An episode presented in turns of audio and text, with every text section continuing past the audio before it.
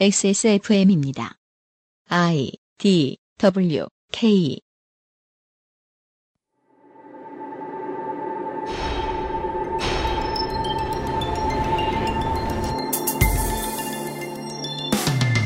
지난주까지 우리는 열강의 지배 전략에 의한 피해로 인해 오랜 기간 사회통합에 실패하고 그 결과 두 번의 군부 독재를 막아서지 못한 미얀마의 역사를 살펴보았습니다. 그 과정에서 민중의 정신적 구심점 역할을 했다는 점에서는 김영삼, 김대중과 비슷하고 실제로 한 일이 아무것도 없다는 점에서는 박근혜와 비슷한 정치인 아웅산 수찌를 만나게 되었죠. 오늘 그에 대해 좀 더 자세히 소개해드리겠습니다. 이천십육 년 두 번째 그것은 알기 싫답니다. 히스테리 사건 파일. 그것은 알기 싫다. 영주를 포함하여 실제로는 이천십육 년의 두 번째 주말이 왔습니다. 하루 동안 안녕하셨습니까? 히스테리 사건 파일. 그것은 알기 싫다. 백육십 일의 금요일 순서입니다. 책임 프로듀서 유엠씨의 인사드립니다. 이번 주에 에... 희생되는 중인 게스트 호스트 이연아 공보수석도 아직 앉아 있습니다. 안녕하세요. 예의가 바른 이현아 공보수석입니다. 멘트는 왜, 뭐, 뭐, 무슨 의미로 준비한 거예요? 어제 마지막에 저 예의 없다 그러시더라고요. 아, 진짜? 네. 그래서? 예의 없지 않습니다. 법 없이도 살 사람입니다. 네. 어, 영어로는 outlaw라고 말합니다. 네. 그, 기사를 하나 보죠. 서울경제의 이천십육 년 일월 칠일 기사예요. 연초에 아마 이제 데스크에서 뭐 회의를 했나 보죠? 신년에 탐방할 만한 곳 뭐 없나? 그리고서 가본 데가 그 물류 허브들 많이 모여 있는 뭐 옥천 같은 동네에 있는 그 지옥이잖아요, 지옥. 그래요? 네. 택배의 그 허브 터미널이죠. 택배가 쏟아지는 지옥이죠. 예. 음. 거기에서 이제 배달 물품들 서울로 말할 것 같으면 가산동인가 어딘가 뭐 저 터미널 물류센터 들어오는 데 있습니다. 음, 네네. 그런 데서 뭐 분류하고 받고 뭐 이런 거 이제 취재하고 그 다음에 택배 직접 하시는 작업하시는 분들 뭐 그런 분들 취재하셨나 봐요. 음. 전형적인 기사인데요. 아, 저는 다 읽고 제목을 보는 경우가 많은데 이런 리포타주들은 네. 아, 제목을 보고 깜짝 놀랐습니다. 하루 삼백 개 배달. 정직한 땀방울 흘려요. 어제 방송을 들으셨다면 이 정직한 땀방울이라는 말이 얼마나 피가 거꾸로 솟는 프로파간다인지 그 아실 청취자라면 잘 이해하고 계실 것이라 생각합니다.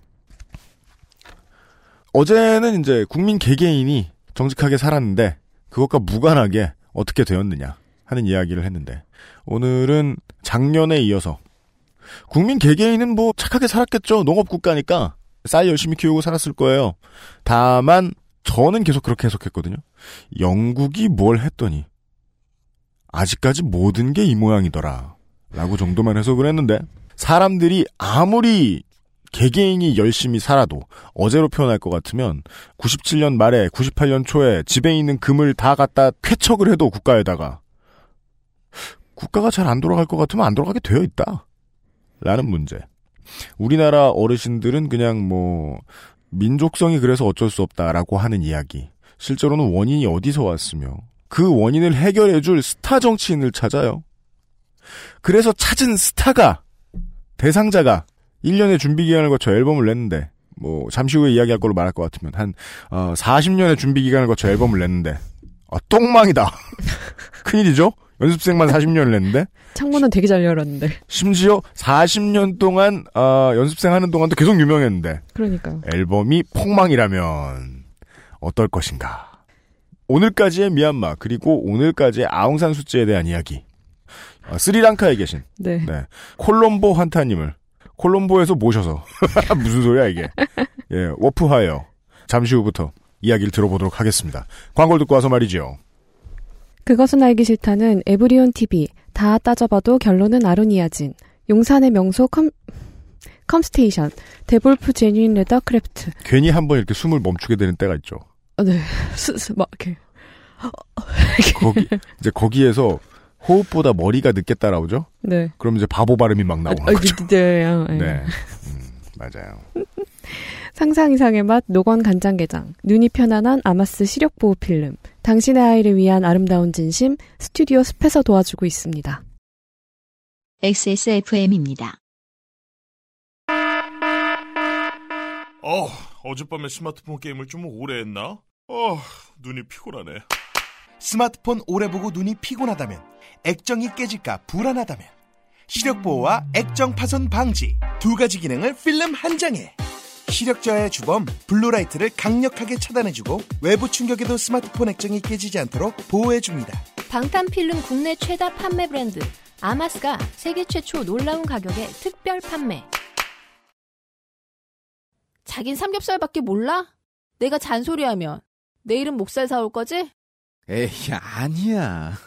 노구원 간장게장. 부드럽고 고소한 게살, 짜지 않고 향긋한 간장, 매콤한 청양고추. 노건 간장게장. 엑세스몰에서 만나보세요. 간장게장. 스튜디오 숲은 선불 결제를 받지 않습니다. 산후조리원 계약업체와는 비교할 수 없는 퀄리티. 스튜디오 숲의 무료 만삭 촬영으로 경험하세요. 일팔칠칠 구팔오육 스튜디오 숲.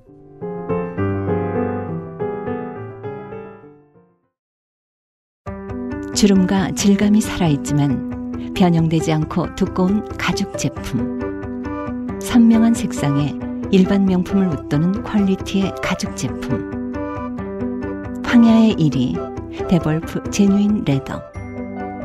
지금까지 그래왔듯 당신의 자부심이 되어드리겠습니다. 데볼프 제뉴인 레더.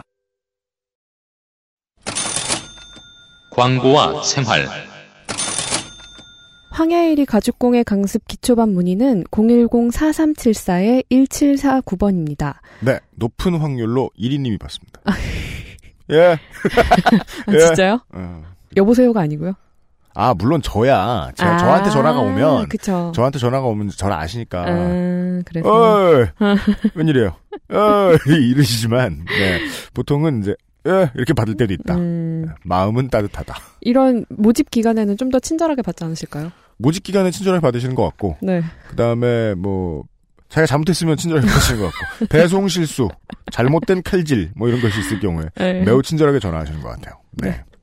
큰 돈을 버는 직업을 찾는 분이 오셔도 가르쳐는 드리지만 황야의 일 위의 행색을 보시면 어차피 그런 기대는 잊혀질 겁니다. 그렇습니다. 열성적인 수공예 취미가지만 도예, 목공, 한지 등 다른 대중적인 것은 다 해봐서 좀 더 색다른 것을 찾고 계신 분들은 대환영입니다. 그렇습니다. 지금 언제 다시 시작할진 모르겠는데 궁금하신 분 연락해보시면 되겠습니다. 제가 가봤는데요. 수업을 하고 계실 때 가봤는데 무척 친절하셨고 칼은 매우 날카로웠고. 아, 근데 되게 신기하더라. 그, 그런 공방 같은 데 가본 적 있어요? 음, 음, 미술학원이랑 비슷하지 않을까요? 아, 그렇구나. 네. 네. 저, 저기, 저, 참고로 저기 옆에 있는 이현아 공보수석은 미대생인데요. 음. 미대생이라는 게 이렇게. 네. 자주 언급된 건 인생의 처음인 것 같아요. 그죠? 네. 이건 거의 이제 미대생을 표적으로 삼은 어, 초원 복집 사건이 있지 않은 이상. 예, 뭐, 이렇게 문대생 중에 어떤 야심가가. 그러니까요. 우리가 남이가. 그래가지고. 미대생 고립. 이런 정책을 펼쳐가지고. 네. 미대생이라는 말만 나오면 사람들이 막 비웃고 막. 서로 오가 작동하며 서로 이 사람은 미대생이 아닌가 이렇게 두려워하고. 안승준 군이 예. 보스고 막. 아, 아, 개파의 수장이에요, 안승준이. 그렇죠. 네. 네. 예, 아, 미대생이 본 게 맞죠. 뭐, 이렇게. 자재들 엄청 많이 널려 있고 저는 사실 살면서 그런 데를 가볼 일이 별로 이렇게 없었어가지고 네. 예. 근데 되게 신기한 거 많고 눈알 붙이는 아니 눈알 붙이는 게 아니고 그 뭡니까 가방에 이렇게 금딱지 같은 거 붙이는 그런 거 있잖아요. 아 그렇죠. 예. 부속품. 아 예 그런 거 작업하는 거 되게 신기하더라. 어, 그, 그런 것도 만들어요? 재밌었어요. 아, 그, 그니까 처음부터 끝까지 하는 거예요. 오... 마지막 시간이 되면 가방을 만드시던데요. 그 수강생들이 자기 가방을 그러니까 저... 자기 네. 자기 가죽 가방이 아니고 아, 자기 가방을 만듭니다. 네.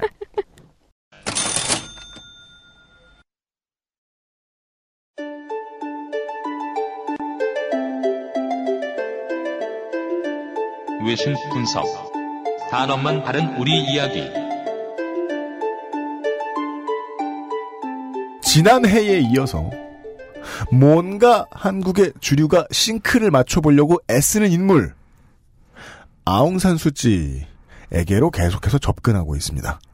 우리는 작년 마지막 시간에 미얀마에 대해서 이야기를 하면서 두 살짜리 아웅산수찌와 이십, 삼십대의 아웅산수찌 무엇을 했는지는 모르겠지만 무슨 정치적인 이득을 얼마나 채갔는지는 알 수 있었던 정도까지만 이야기했습니다. 이제 본격적으로 이 사람이 등장할 차례입니다. 이 사람을 알려주시기 위해서 아웅산 환타 아니죠. 양곤 환타님이, 미얀마의 구세대를 대변하는 양곤 환타님이 다시 자리해 주셨습니다. 한 주 동안, 일 년 동안 안녕하셨습니까? 예, 안녕하십니까. 스리랑카에서 방송하고 있습니다. 그렇습니다. 여기는 스리랑카 콜롬보입니다. 덥네요. 저희가 그렇습니다. 삼십삼 도예요. 네. 현재 콜롬보에 계십니다. 네. 와, 일월 일일에 일월 첫 주에 삼십삼 도요? 네. 아니, 북이 육 도래니까요. 낙곰수 후드 벗으시겠네. 그래가지고 그 죽돌군이 여름 딴... 티셔츠를 줬어요. 아, 딴지일보 죽돌 부편집장이 티셔츠 줬어요? 선물했어요? 여름 티셔츠. 아, 진짜? 세 벌. 응. 근데 여름 티셔츠 별로더라고요. 그걸로는 또 안 돼요? 그리고 그게 이제 방송 촬영이라 음. 이렇게 회사 마크 같은 게 보이면 다 가려요. 아, 딴지티. 근데 그 어마어마한 그 캐릭터를 어떻게 할 거예요? 그러니까 못 입지 그거는. 딴지티. 너무한다. 방송용인데. 멀쩡한 거 좀 주지. 그러게요. 아, 알겠습니다. 부디 상호와 유두를 잘 가리시길 바라면서. 네, 그 밴드 예. 샀대요, 마녀가. 진짜로? 네. 아, 하긴 저 같은 이 그냥 상 완전히 남이 이런 걸 걱정해 주는 거 보면 예, 사모님은 뭐 오죽하시겠습니까? 아니, 유도 커요. 또 딱딱하고 그래가지고. 하지 마. 언급하지 마. 생애 첫 여자친구. 그 크고 딱딱한 네. 양곤 환타님이십니다. 지난 시간에 첫 번째 군부 가장 슬픈 말. 첫 번째 군부 정권을 끝내기 위한 거대한 혁명이 연전연승을 한 끝에 두 번째 군부 독재가 일어났다는 이야기까지 드렸습니다. 그 남의 나라 슬픈데 웃어요 자꾸. 아, 아 그러니까 저는 웃어줬대요. 그만큼 슬픈 나라의 국민이니까. 음. 네. 자, 이 기 군사정부의 실질적인 행정부를 장악한 조직의 이름은 국가법질서위원회입니다. 아따, 이름 한 아마 번. 그 팔팔팔 혁명 때 국가의 법질서가 훼손됐다고 아주 심각하게 느껴가지고. 우와. 또 그렇게도 느끼는 사람들이 있었을 거 아니에요. 그러니까 그 사람들의 시각을 대변한 이름이 아닐까 예. 생각을 합니다. 국가법질서위원회는 네 개의 혁명 공약을 발표합니다. 공약은 합니다. 네, 원래. 뭐 원래 해야죠. 공약은 원래 하는 거죠. 예. 첫 번째, 법과 질서의 회복. 네. 시위 못하게 하겠다 이 말이죠. 그렇죠. 그다음에 안전하고 원활한 교통망 회복. 그, 현재 시위를 하면서 도로를 잡고 점거했으니까 네. 그 국가 기간 도로인 세종로를 보호하고 싶은 경찰의 마음과 같은. 아까 순 개소리지. 그 일본하고 이번은 똑같은 거 아니에요? 네. 집회 못하게 하겠다. 집회 그렇지. 못하게 하겠다. 그다음에 식량과 의복, 주거의 충분한 공급을 위해 노력. 음. 이건 뭐냐면 이제 화폐 개혁하고 막 이러면서 이제 인플레이션 생기고 막 이러니까 네. 기본적인 생필품 자체들이 부족을 해졌고 네. 또 사회주의 경제 특유의 그 계획 경제 시스템. 오죽하면 정당 이름이 사회주의 경제계획당이었겠어요. 그렇죠. 경제계획이라도 좀 하자. 예. 그러다 보니까 그랬고. 근데 네 번째 공약은 다당제 민주총선의 실시. 다당제. 이건 아마 이제 그 팔팔팔팔 혁명의 성과를 그나마 좀 계승하겠다. 그러네요. 라는 유화책이겠죠. 그러니까 아 공약 네 가지가 나왔잖아요. 일 번 고만 들고 일어나. 예. 이 번 고만 들고 일어나. 사 번 밥 줄게. 어, 밥 줄게. 그러네요.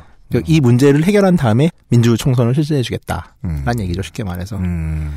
이런 감언이설과 상관없이 이제 시위는 다시 격해집니다. 이미 승리를 맛본 사람들은 이제 일제히 거리로 쏟아져 나왔죠. 그렇죠. 그리고 군인들은 일제히 발포합니다. 또? 예. 이런 사건은 사실 사망자 수를 알 수 없죠. 우리도 팔십 년 오월에 광주에서 벌어진 일에 대한 사망자를 아직까지 제대로 알 수 없듯이. 그런데 미얀마는 전국에서 다 일어났으니까. 네. 어. 쿠데타 첫 주간 최소 천 명이 사망했다고 알려져 있어요. 천 명이요? 이거 내전보다 더 하잖아. 그렇죠. 야. 이게 또 참 아이러니한 게 차라리 불교 사회주의가 낫네. 소수민족은 총이라도 가지고 있죠. 예. 버마족은 총도 없어요. 그러니까요. 총이 필요 예. 없으니까요. 그러니까요. 그리고 심지어 미국 대사관 앞에 시위 군중들이 있자 대사관 앞에서 총질을 해요. 이 필름 아주 유명합니다. 어... 학살이 그, 전 세계에 중계된 거죠. 그러네요. 외교의 상례도 따르지 않을 정도로 막 나갔네요. 네. 음. 구월 말까지 전국에서 삼천 명 정도가 사망을 했다고 알려져요. 음. 이거는 뭐 이제 사망자 수에 따라서 이게 가장 중립적 표현이고요. 정부 발표는 구십칠 명인가 그래요, 사망자가. 음. 그리고 이제 좀 많이 보는 데는 만 명까지 보더라고요. 만... 어찌됐건 뭐 실종자들이 존재하니까. 집회를 막자고 시민 만 명을 죽였다. 스케일이 다르죠. 이게 어쩜 이럴까요? 국민의 머리 숫자도 한국하고 비슷한 증가세로 는 나라면 그렇죠. 우리나라하고 비슷한 기준으로 봐도 좋을 텐데 만 명을 죽였다라. 이쯤 되는 상황이니까 학생 운동가들, 활동가들도 이대로는 안 되겠다라고 생각을 하죠. 네. 혁명 실패로 끝나고 약 삼천 명 정도의 학생 운동가들이 인도 국경으로 탈출합니다. 음. 그리고 이 사람들은 전례가 없는 음. 학생 정규군을, 학생 반군을 조직하죠. 즉 아하. 반정부 무장단체인 버마 학생민주전선. 어. 당시 고등학생부터 대학생을 이루어진 아이들이에요. 사람들이죠. 이, 어마어마하죠 진짜. 이 피를 잊지 않겠다. 후위를 도모하자. 이러고서 네. 진짜로 후위를 전쟁으로 도모해버렸다. 네. 아웅산 수지는 짧았던 랭군의 봄을 틈타서 여기저기 창당한 야당 연합체, 어찌됐건 민족 민주전선, 지금 엔엘디라고 하는 것의 지도자로 급부상합니다. 그리고 창당 작업에 실제로 관여를 하죠. 민족 민주전선. 예. 내셔널 리그 오브 데모크라시. 네. 진짜 내셔널 리그입니다. 정치자. 이때가 천구백팔십팔 년 구월 이십칠일이에요. 음. 그러니까 이제 팔팔팔팔 혁명 나고 이 차 쿠데타 나고 어찌됐건 이제 혁명공화로 법과질서 회복은 그런 집회는 막았지만 네. 총을 쏘는 와중에서도 야당 정당을 건설하는 부분은 음. 그전 정부가 했던 걸 이어갔기 때문에 네. 아웅산 수치는 이 학살의 상황에서 야당 연합체를 만들죠.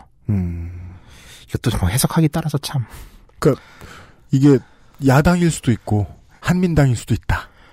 일단 지금까지도 아, 계시는 엔엘디의 총재는 아웅산 수지지만 음. 그 부총재는 내윈 군사정권 당시에 군사정부의 권력투쟁에서 밀려서 실각당한 군부 출신이에요. 이게 실각당한 군부가요. 진짜 진심으로 야당 만들겠다고 하죠. 목숨을 부지했겠습니까? 이렇게 그, 생각하는 게 옳다고 봐요. 그렇게도 봐도 되고 네. 엔엘디라는 조직들이 아웅산 수지의 이미지 때문에 되게 막 엄청나게 숭고한 전선체라고 음. 보여지지만은 사실 창립 당시부터 이 전선은 아주 느슨한 그냥 반군부 정선이었어요. 심지어 군부에 있던 사람들까지도 거기서 넘버이를 하고 있을 정도라면은 시작... 그러니까 우리가 생각하는 무슨 이렇게 선명 야당과 전혀 달라요. 시작부터 결론을 얘기해보자는 거예요. 반어용 국민들더러 속으라고 만들어 놓은 인형의 집. 근데 어쨌든 군부가 원체 강경하니까 이들이 돋보일 수밖에 없죠. 그러네요. 네. 국민들 입장에서는 신기루일 가능성도 엿보입니다. 깝깝하죠. 일단 이 전 세계적으로 방송된 이 대규모의 시위 학살에 대해서 미국이 가장 강경하게 나섭니다. 팔십팔 년 쿠데타 이후 미국은 여섯 개의 법률과 다섯 개의 대통령령으로 미얀마에 대한 아주 강력한 경제제재에 들어가죠. 네. 경제제재의 명분은 정치범 문제, 인권과 민주주의, 마약 재배와 유통. 뭐, 이땐, 미얀마, 재배. 미얀마 타이 국경에서 쿤사가 한참 날리던 때니까. 어. 그리고 소년병 문제, 음. 인신매매, 자금 세탁, 종교의 자유보호 결여, 노동권 억압, 미국의 안보 위협까지. 아, 네.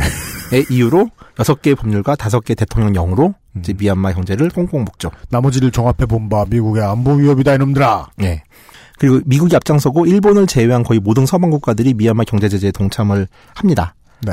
근데 문제는 이게 실제적으로 효과적이었는지에 대해서는 오늘날까지도 회의적이에요. 왜일까요? 왜냐하면 미얀마 육십 년대부터 강력한 쇄국을 펼쳐가지고 어차피 문제가 없었다? 예, 평화롭고 한가하지만 무진장 가난한 나라로 아, 네.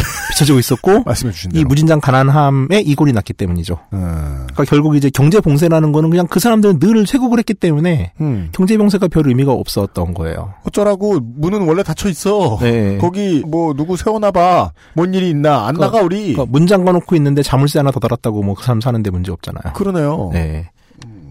아무튼 쿠데타 세력은 국가법질서위원회를 만들어서 의외로 일 년 후에 약속을 이행해요.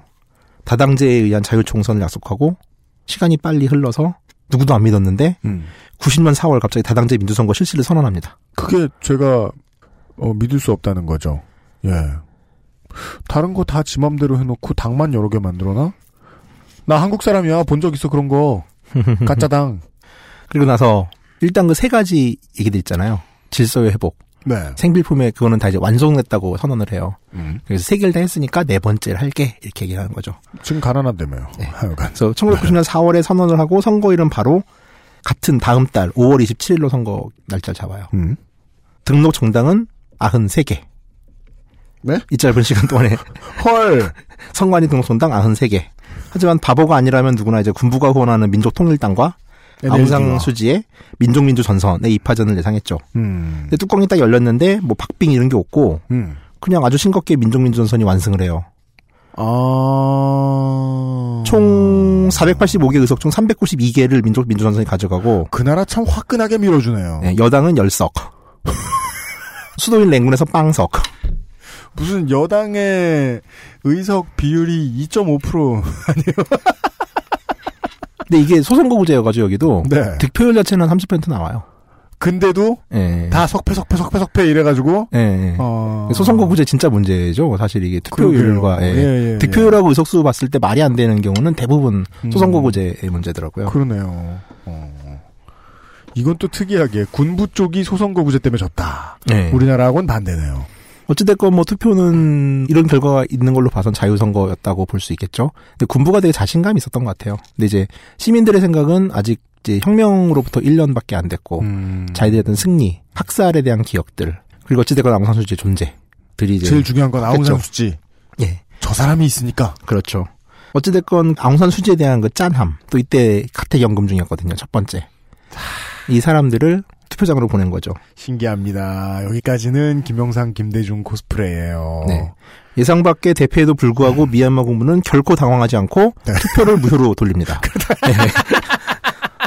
예, 요 얘기를 숨겨놓고 있었습니다. 죄송합니다. 네. 그냥 귀찮은 여론조사 한번 한 거죠. 그 모든 국민이 국민이 나와가지고서 하루 이렇게 시간 버려가면서 여론조사 한 거죠. 바둑판을 싹 엎어버립니다. 네. 참고로 이 직전에 군부는 나라 이름을 버마 연방공화국에서 미얀마 연방공화국으로 바꿉니다. 바꿨어요. 네, 이제 이제 미얀마라고 하죠. 음. 이제 이 이야기를 해야겠네요. 네. 앞에서 들으셔서 알겠지만은 이제 버마라는 지명은 지역명이기도 하지만 이 나라에서 가장 많은 인구를 점유하고 있는 한 종족의 이름이기도 해요. 그렇습니다. 네. 그러니까 미얀마가 맞냐 버마로 부르는 게 맞냐는 이제 늘 국가의 이름을 바꾼 이후로 논쟁거리였고. 네. 솔직히 저도 이걸 좀 봤는데 저는 판단이 안 서요, 잘. 음. 어찌됐건 여기서 미얀마라고 계속 하는 이유는 버마 족하고 헷갈리지 말란 얘기예요. 그래서 이제 미얀마라고 했는데 음. 그렇다고 제가 미얀마라는 호칭을 지지한다는 의미는 아니에요. 음. 이해를 돕기 위해서 그렇게 했고요. 음. 우선 미얀마 사람들은 두 호칭을 같이 써요. 버마, 미얀마. 아, 그래요? 네, 그러니까 이게 정확하게는 이제 버마는 구어고요. 미얀마는 문어예요. 아, 그래요? 예, 예, 예. 오. 같은 말이에요. 쉽게 말해서. 아. 그러니까 이제 우리나라 사는 사람들은 이게 다르다는 생각도 못 하겠군요. 그렇죠. 그러니까 음. 영어명을 그냥 리퍼블릭 오브 코리아를 음. 리퍼블릭 오브 한국으로 바꾼 정도예요. 아, 그런 수준이에요? 예, 예, 예. 아. 그냥 국명을 케이 오 알 이 에이에서 에이치 에이 엔 케이 오 오 케이로 바꾼 거죠. 그러니까 실제 차이가 어마어마한 단어를 생각해 보죠. 잉글랜드와 브리튼하고는 완전히 다르네요. 그냥 그, 똑같은 그렇죠. 말 수준으로 생각할 것이다. 그렇죠, 그렇죠. 아. 이런 호칭이 섞인 상태에서 이제 버마란 이름이 일반적으로 전 세계인들에게 정착이 된 건 영국의 영향이 커요. 예. 그러니까 천팔백팔십육 년에 이 지역을 이제 브리티시 인디아의 일부로 만들면서 음. 버마라는 말을 공식적으로 부르기 시작했고, 이 때문에 이제 모든 지역 사람들이 버마라고 부르죠. 음.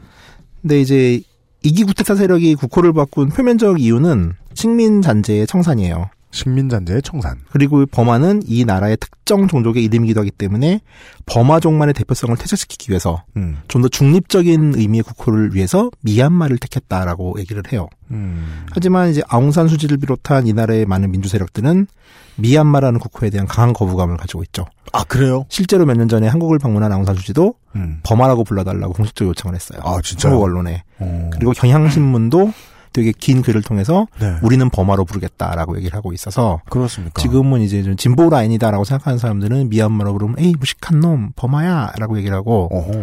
이제 조중동 같은 주류 언론들은 이제 미얀마라는 이름을 많이 부르고 음. 어, 미국 같은 경우도 버마라고 부르다가 이제 버마가 이천십일 년 이후 민주화 조치가 좀 진행이 되면서 음. 미얀마라고 불러주고 있어요. 음. 근데 이제 참 재밌는 게 계속 소수민족 얘기를 우리는 하고 있잖아요. 네. 소수민족의 입장을 아는 상황에서는 또 버마라는 말을 썩 지지하기도 좀 깨리낌하고요. 그렇잖아요. 저 대표가 국가 전체의 대표가 아니라 종족의 대표일 수도 있으니까. 그렇죠. 그리고 네. 민주세력을 지지하는 의미에서는 또 미얀마라는 말을 쓰기 또 좀 껄끄럽죠. 아, 좀 그렇더라고요. 음. 우선 제가 미얀마라고 계속 하는 얘기는 버마족과의 구분을 위해서니까 오해는 음. 하지 마세요. 저는 이 부분에 대해서 입장이 없습니다. 솔직히 말해가지고. 알겠습니다. 모르겠어요, 잘. 네. 저도 모르겠어요. 음, 네. 좀 어렵더라고요, 이 얘기는. 예, 그러니까 양쪽 이름을 다 쓰지 않아야 할 이유들이 있네요. 예, 그렇죠. 예, 예. 음. 그래서 저도 이제 미얀마 환타나 버마 환타가 아니라 이제 양곤 환타가 된 그 정도로 하죠. 예, 예. 예. 그리고 좀 더 구세대 같다니까요. 음. 예. 그리고 국호를 미얀마로 바꾸면서 이제 지역 이름도 이제 바꾸죠. 음. 그때 이제 랭군이 양곤이 되고 네. 자기식의 이름이 되는 거죠. 음. 어쨌든 다시 본문으로 가죠. 아웅산 수지는 가택연금과 해금을 반복합니다. 그러니까 팔십구 년에 연금당했다가 구십오 년에 해지됐다. 네. 이천 년에 다시 연금. 음. 이천이 년에 연금 해제. 음. 이천삼 년 연금. 이천십 년 해제. 음. 지금 이천... 왜 이렇게 일이 많았을까요? 그러니까 이슈가 생길 때마다 이제 선거 아니면 종족 분쟁이 생길 때마다. 음. 아웅산 수치를 밖에 못 나가게 하는 것이 그 오래된 군부 세력에게는 그렇게 중요한 일이었나 보죠? 유일한 정적이니까 또. 아. 그러니까 그 유일한 정적이다 치죠. 근데 죽일 수도 없는. 일단 군부는 팔십팔 년에 아웅산 수지에게 해외로 나가면 안전을 보장하겠다라고 얘기를 했는데 나가라. 아웅산 수지가 그건 거부하고 미얀마에 있겠다. 네가 가라. 예. 그리고 아웅산 수지는 팔십팔 년 이후로 결국 이제 남편과 자식들을 못 만나죠. 그렇습니까? 자유의 몸이 되니까 남편은 결국 이제 죽고요. 네. 하시다가 음. 남편분도 되게 유명한 인류학자예요. 어, 옥스포드의 음. 남편도 장난 아니신 음. 분이죠. 어쨌든 이천십 년 이후 그냥 이제 자유의 몸이죠. 현재까지는. 음. 그럼 이제 아웅산 수지 전반기에 대해서 이제 좀 알아볼까요? 음. 자, 이건 모두 뭐 아는 얘기니까 십일월쯤에서 신문 좀 보시면 다 아는 얘기죠. 네. 아웅산 수지는 사십오 년생입니다. 음. 아버지 아웅산이 죽었을 때는 겨우 두 살이었고 음. 막내딸이에요. 음. 위로 두 명이 더 있어요. 네. 한국 나이로 이제 칠십이입니다. 네. 네. 천구백육십 년 어머니가 인도 대사에 부임하면서 델리에서 학창시절을 보내요. 델리에서요? 예. 인도의 뉴델리에서. 음. 천구백육십삼 년 델리 유니버시티 안에 있는 여자 대학인 레이디 스리람 콜리지. 이거는 뭐 이제 델리도 이제 영국식이어가지고 네. 유니버시티 안에 수많은 콜리지가 있어요. 아, 예. 그래서 이 컬리지의 퀄리티 따라서 이제 내가 어느 학교 나왔다고 하는 건데 음. 스리람 콜리지는 힌두 재단에서 하는 콜리지예요. 그렇습니까? 예. 뭐 나쁘지 않은 학교예요. 예. 음. 그래서 정치학을 전공하고요. 음. 이후 런던으로 넘어가서 철학, 정치학, 경제학을 전공해서 학사 학위를 땁니다. 그 사실 이제 다른 할 일도 없죠. 그리고, 공부하는 거 말고. 예. 그리고 남아시아에서는 이게 인도에서 델리 유니버시티 나온 다음에 영국으로 넘어가는 게 음. 전형적인 엘리트 코스예요. 아. 그러니까 뭐 스리랑카, 뭐 방글라데시, 미얀마, 뭐 이제 파키스탄, 음. 파키스탄은 좀 제외하고 음. 뭐 네팔까지는 음. 인도에서 대학 나오고 석박은 영국에서 하는 게 음. 전형적인 코스예요. 아. 그러니까 전형적인 코스를 밟은 거죠. 예, 예, 엘리트로서의. 예. 그리고 육십구 년에서 칠십일 년까지는 유엔 사무국에서 서기관으로 일을 해요. 유엔 일까지 했어요. 예, 예. 그러니까 훌륭한 재원인 은수저가 하는 건 다 하고 다녔군요. 음, 그것도 그렇고 실제로 공부는 되게 많이 해요. 그래요? 이건 이제 좀 이제 우리나라에 계신 분하고 많이 다르죠. 아, 그런. 예. 이런 참람된. 근데 매우 인상적이긴 하네요. 아니, 그러니까 아버지 돌아가셔서 삼산동에서 계속 계신 분하고 음. 어찌됐건 유엔에서 실무적인 업무를 뛰었던 음, 분하고는 음, 다르죠. 음. 네네네 알겠습니다. 네. 공부를 그러니까 계속한 거는 아마 뭐 군부 갈 걸 바랬기 때문일 수도 있는데 음, 그렇죠. 네, 바깥에 나가 있어라. 네. 근데 하여간 본인은 그 시간에 열심히 공부했다. 네. 그리고 재미있는 이력 중에 하나는 팔십오 년부터 팔십육 년에 일본 교토대에서 동남아 객원연구원의 지휘로 일본에 체류를 하는데 음. 이때 아버지에 대한 연구를 해요. 예? 오. 아웅산과 뭐, 관련된 논문을 쓴다?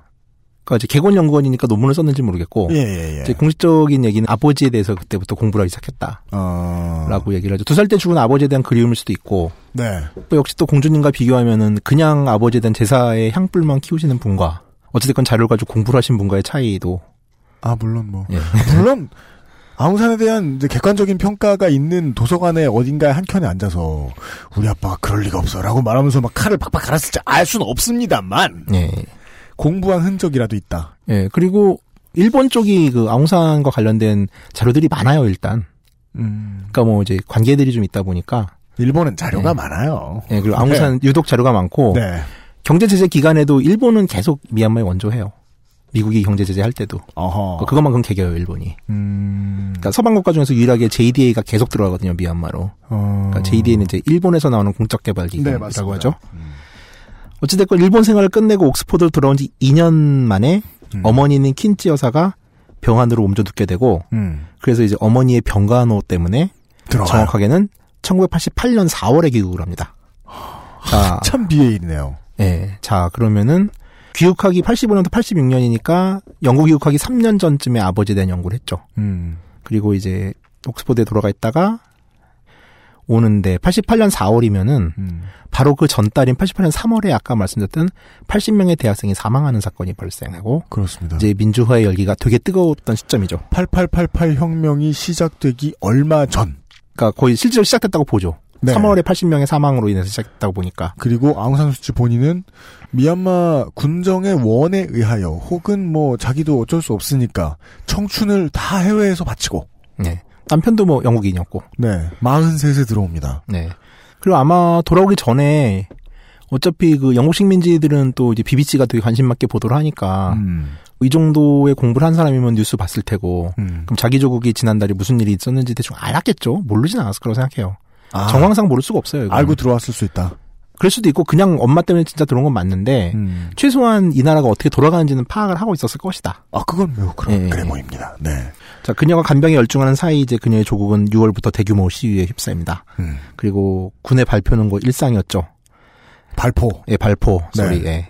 사건 초기 그리고 팔십팔 년 팔월 팔일 대봉기에서도 그녀는 침묵합니다. 음. 사실 이제 그 분이 왔다는 것조차 이제 잘 몰랐대요. 사람들이. 그쵸, 뭐 아웅산 딸을 굳이 알 필요가 없잖아요. 간병하러 왔어요. 뉴스에 써줄 리도 군부가 굳이 써줄 이유도 없고. 아, 그러니까 숨겼으니 망정이지 알려줬으면 아마 사람들은 찾아다니긴 했을 것 같은데. 그랬을 수도 있죠. 네, 하여간 조용히 간병했다. 네, 팔월 십칠일날 갑자기 입장이 나옵니다. 사람들은 그때 이제 아웅산 수지가 여기 있었구나 이 사람이 아웅산의 딸이라며 이 여자가 생각했는데. 아 영애야 타겄구먼. 네. 정확하게는 이제 이 사태에 대한 입장을 내겠다는 입장을 낸 거죠 이날. 아씨. 예. 이 부분이 황당합니다. 입장을 내겠다는 입장을 낸 것만으로도 전 국민적인 관심을 불러일으킨다. 예. 이게 공식적으로 아웅산 수지가 팔팔팔팔 혁명에 개입한 첫 번째 사건이고요. 이게 네. 개입이랍니다. 아, 이거를 이제 정치 입문으로 얘기를 해요. 엔엘디에서는. 음. 이날을 기점으로 잡더라고요. 음. 그리고 두 번째 사건은 첫 번째 대통령 내윈이 물러나고 그 랭군의 도살자인 르윈도 네. 물러나고 계엄령이 해제된 그다음에 그 시다바리가 대통령으로 들어와서 예, 마웅마웅이 대통령으로 올라가 민주회복을 보장하고 랭군 내 계엄령을 해제한 이틀 뒤인 팔월 이십육일 거의 승리선언 집회 같은 분위기에 음. 최초로 대중들 앞에 모습을 드러내죠. 아까 말씀드렸다시피. 안타까운 평가에 의하면 어, 숟가락을 얹습니다. 뭐 예, 그렇게 볼 수 있 아, 그렇게 볼 여지들이 좀 많죠, 진짜. 네. 그 막 더 레이디 같은 영화 보면 아웅산 수지가 꽃을 들고 군인 앞에 이렇게 같이 시위대 맨선두에 서 가지고서 영화 보면 그래요. 꽃을 들고 있는데 쫄병 군인 하나가 아웅산 수지를 죽이려고 그래요. 네. 그랬더니 상관이 그 군인을 쏴 죽이면서 뭐 한 짓이야. 지금 저 여자 순교자로 만들 일 있어. 뭐 이런 대사가 나오거든요. 어. 어, 쌩구랍니다. 그니까요. 저도 그 얘기 하려고 그랬어요. 그걸 전문 용어로 개구라라고 하죠. 예. 네, 그, 저도 이게, 그래도 혹시나 영화가 이렇게 돼가지고서 있었나 하고 합니다. 찾아봤는데, 네. 일단 뭐, 언론은 전혀 안 잡혀요. 아. 제가 뭐, 미얀마 말을 모르니까 그쪽 자료는 볼 수가 없는데, 일단 뭐, 그 당시 뉴스 검색은 다 되잖아요, 이제. 아니, 뭐야, 이거. 유료로도 되고. 지금 청와대에서 제가 지금 요새 취재하고 있는 문제가 있어가지고, 국내 영화계에 왜 이렇게, 애국 애족 영화가 요새 많은가 블록버스터가 음. 알아보고 있는데 어 그런 영화 만드는 거 아니야? 영예 그래가지고 아. 그 며칠 전 뉴스에 보면은 네.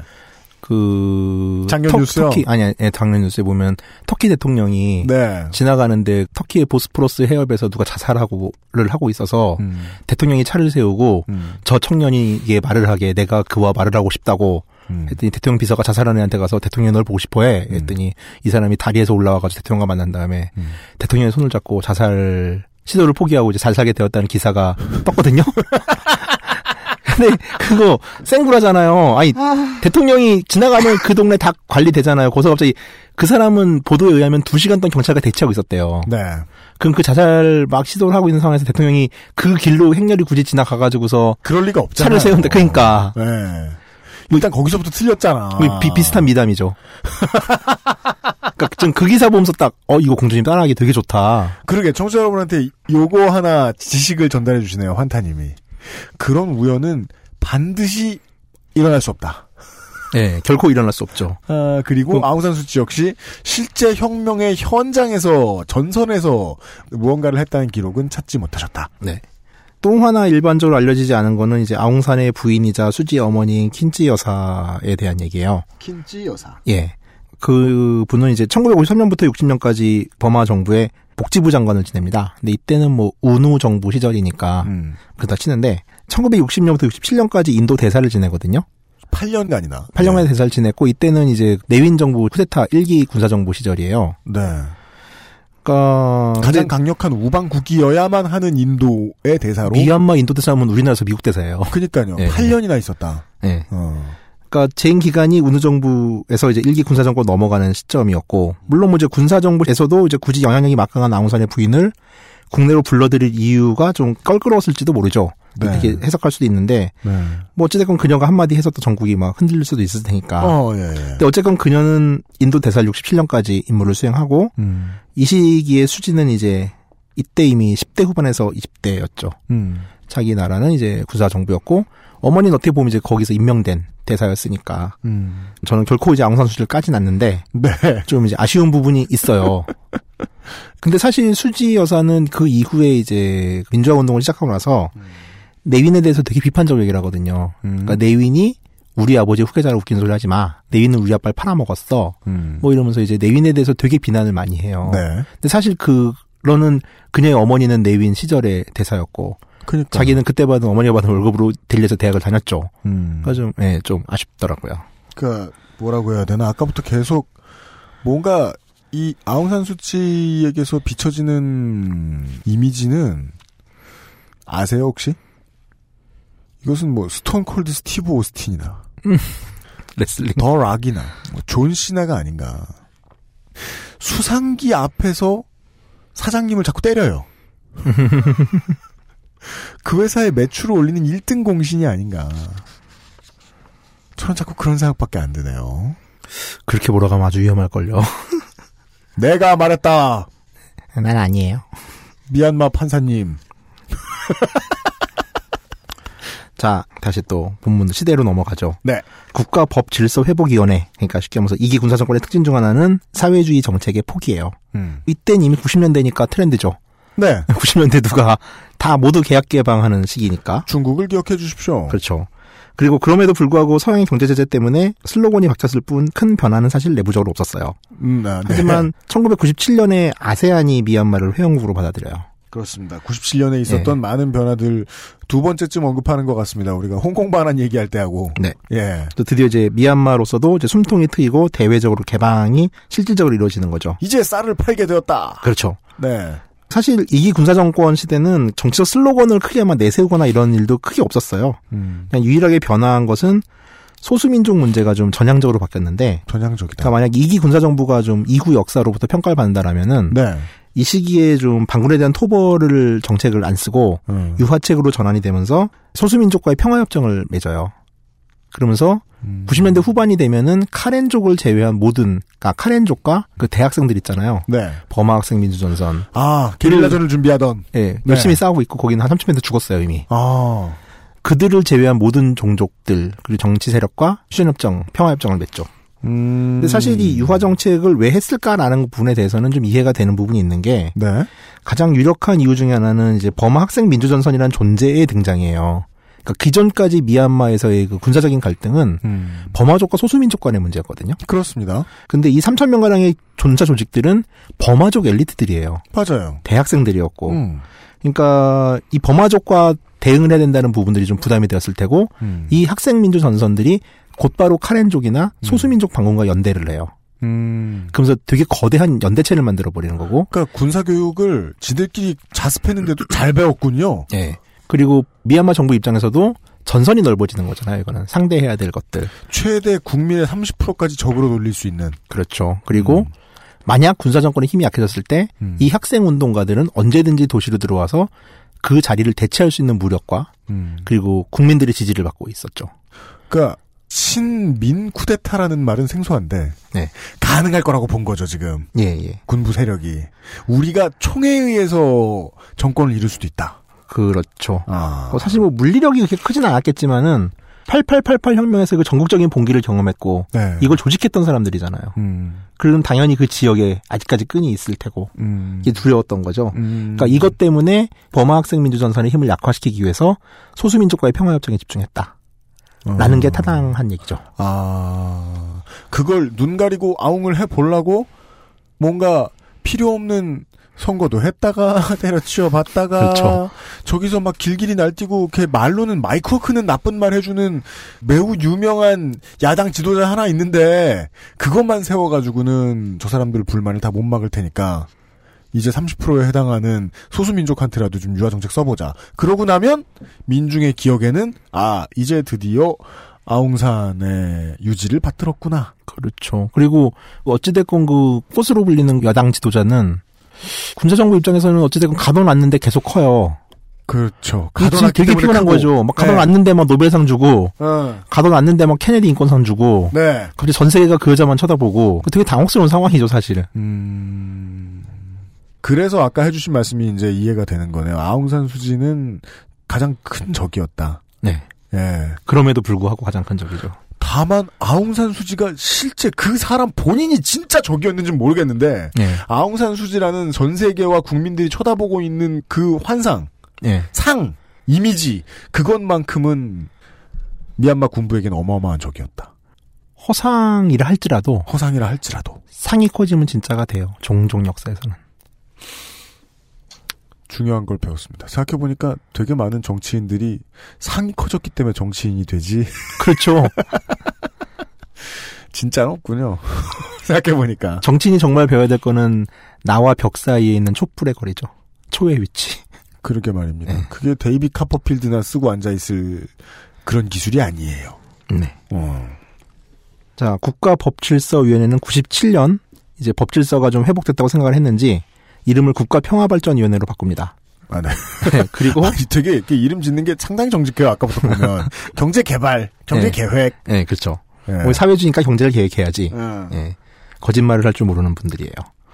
그리고 뭐 이제 좀, 시간이 좀 붕 떠요. 아웅산 수지도 되게 오랜 기간 연금돼 있었고. 어. 이천육 년에 아주 오랜 기간 미얀마의 수도였던 랭군을, 양곤을 버리고, 음. 네티보라는 곳으로 수도를 갑자기 옮겨요. 그렇습니다. 여기는 그냥 계획도시고, 산악지역이에요. 브라질리아나 뉴델리입니다. 네. 네. 그러니까 전 세계를 아주 어리둥절하게 만들죠. 네.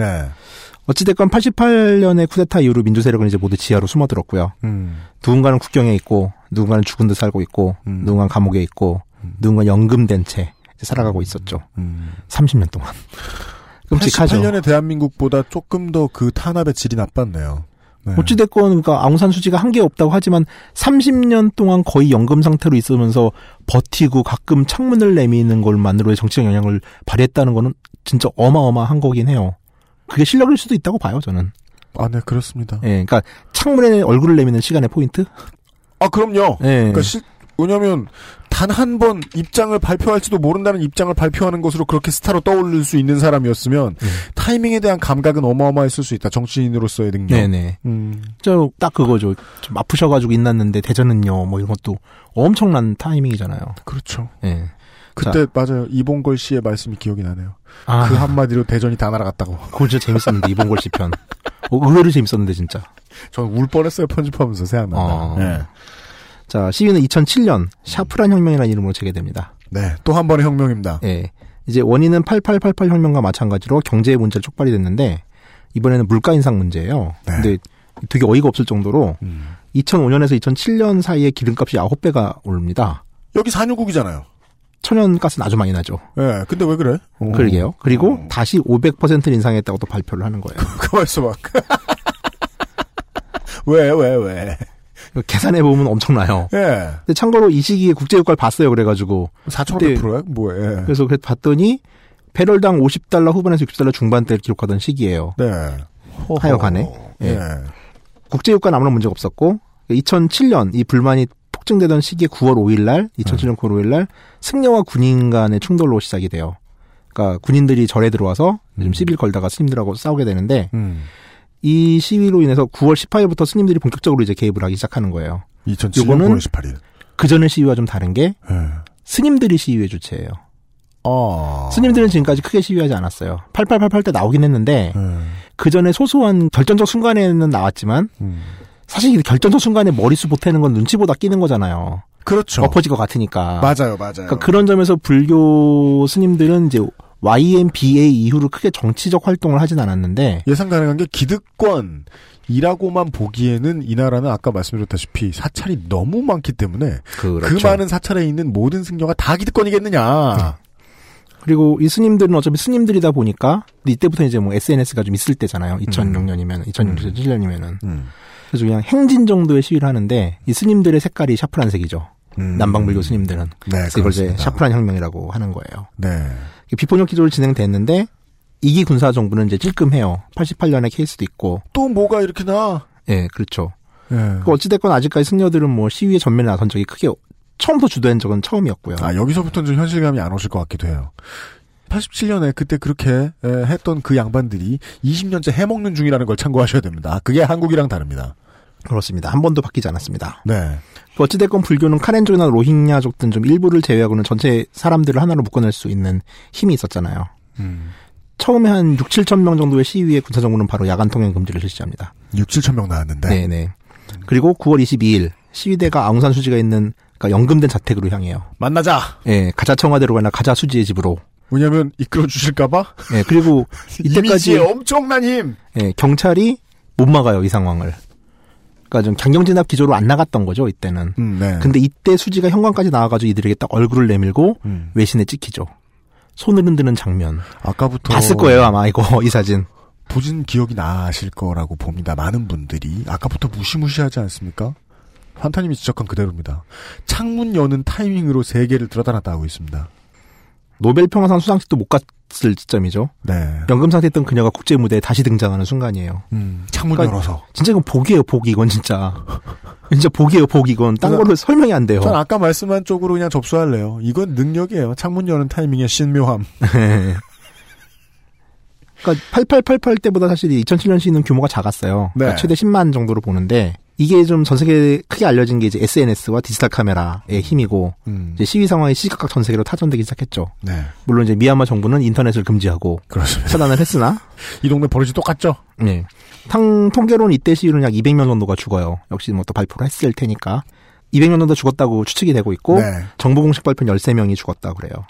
그리고 이때 이제 시위 현장을 찍던 일본의 기자 나가이 겐지가, 그것도 이제 필름 많이 보셨을 거예요. 관심 있는 분들은. 음. 사진 찍으면서 가다가 총에 총상을 맞고 음. 옆구리에 피를 흘리면서 죽는 음. 네, 네. 사진이죠. 그래서 기자 한 명이 사살되죠. 음. 샤프란 혁명 이건 팔팔팔팔에 비해서 좀 작긴 한데 음, 네. 혁명이라고 하니까요. 네. 음. 수지의 힘이 건재함을 본 이기 군사정부는 이천팔 년 헌법을 개정합니다. 그리고 이때 바꾼 헌법이 지금 현재 헌법이에요. 네. 참, 법 얘기 참 많이 하네요. 싱가포르 때도 남의 나라 헌법을 이렇게 보나 몰라, 진짜. 아, 그러네요, 그러네요, 그러네요. 어, 여기 헌법 되게 두꺼워요. 아, 그래요? 네. 미얀마 헌법은 두꺼워요? 어, 되게 많던데요? 피디에프 파일로 봤는데? 아, 음. 그게 없다가 생겨가지고, 음, 쫄아서. 예. 다 안 보고 이제 검색을 하죠, 이제 뭐, 프레지던트를 검색해가지고 이제 필요한 것만 찾아 보긴 아, 하는데. 다른 데보다 두꺼워야 돼! 왜냐면 우리는 한동안 없었거든! 그쵸. 뭐가? 헌법이! 원래 그 족보 관리하는 집이 족보가 두꺼워요. 그렇듯. 네, 저희 집이 그래서 저희 집이. 네. 아니, 아니 전씨잖아요 제가. 네, 그러니까 이제 저 초등학교 초반에 이제 전두환이 대통령이었거든요. 네. 또 뭐 전두환 대통령 되니까 초등학교 일 학년 때인데 음. 그때도 되게 유치한 거예요. 어른들이 막 갑자기 시제를 가요. 그 집안에서 그 분중하는 제사 있잖아요. 네. 근데 가더니 이제 집안에서 설날이나 추석 때 갈 때마다 전두환 찬양. 전두환이 무슨 뭐 그때 이제 큰 집이 부평에 살았는데 부평 시장에 와서 나를 만날 것이다. 아... 그러면서 그러더니 초등학교 사 학년 때 족보를 가리하더라고요. 난 그전까지 우리 집에 족보가 있는지도 몰랐어요. 그러고 아니, 나서 그래도 자기 집안인데, 네. 그러니까 족보를 어디서 예쁘게 인쇄해 오시더라. 뭐 이, 이렇게 말 족보 가리했다고. 아니 족보가 그 자기 집인데. 어, 양장본 가리. 다섯 권 그러니까 총. 제본. 이 정도는 가리. 어, 그래가지고, 어, 그러더니 막 전두환 십촌서를 흘리는 거예요, 큰아버지들이. 근데 이게 이제 저희 친할아버지랑 다 끝자가 환자 돌림이거든요. 그리고 그 시공사 사장님 전두환 아들. 그가 네. 가운데 제자 돌림이잖아요. 네. 아버지네가 제자 돌림이에요. 그러니까 이제 할아버지 학렬의 학렬상은. 네. 뭐 식촌설 막 흘리고 이제 뭐 저희 우리 엄마 삐져가지고 막 무슨 오줌 한 방울 섞였나 웃기고 앉았네 막 이러고 그래가지고 원래 정통성 없는 집안이 가리를 하면 두껍게 잘 만들어요. 청취자 여러분 들으셨습니까? 이미지에 얹혀서 소비하기 가장 좋은 물건이 정치가입니다. 아웅산 수치에 대해서 미얀마 인민들이 그랬을 거라고 확정을 짓는 게 아니고요. 저희들은 일반론 정도 전달해 드렸습니다. 광고를 듣고 와서 정말 그랬는지를 좀 더 들어볼 수 있을 것 같습니다. 엑스에스에프엠입니다. 자연주의 스튜디오로 십삼 년간 엄마들에게 사랑받고 있는 스튜디오 숲. 분당, 도곡, 역삼, 홍대, 중국 텐진점에서 만나보세요. 일팔칠칠 구팔오육 스튜디오 숲.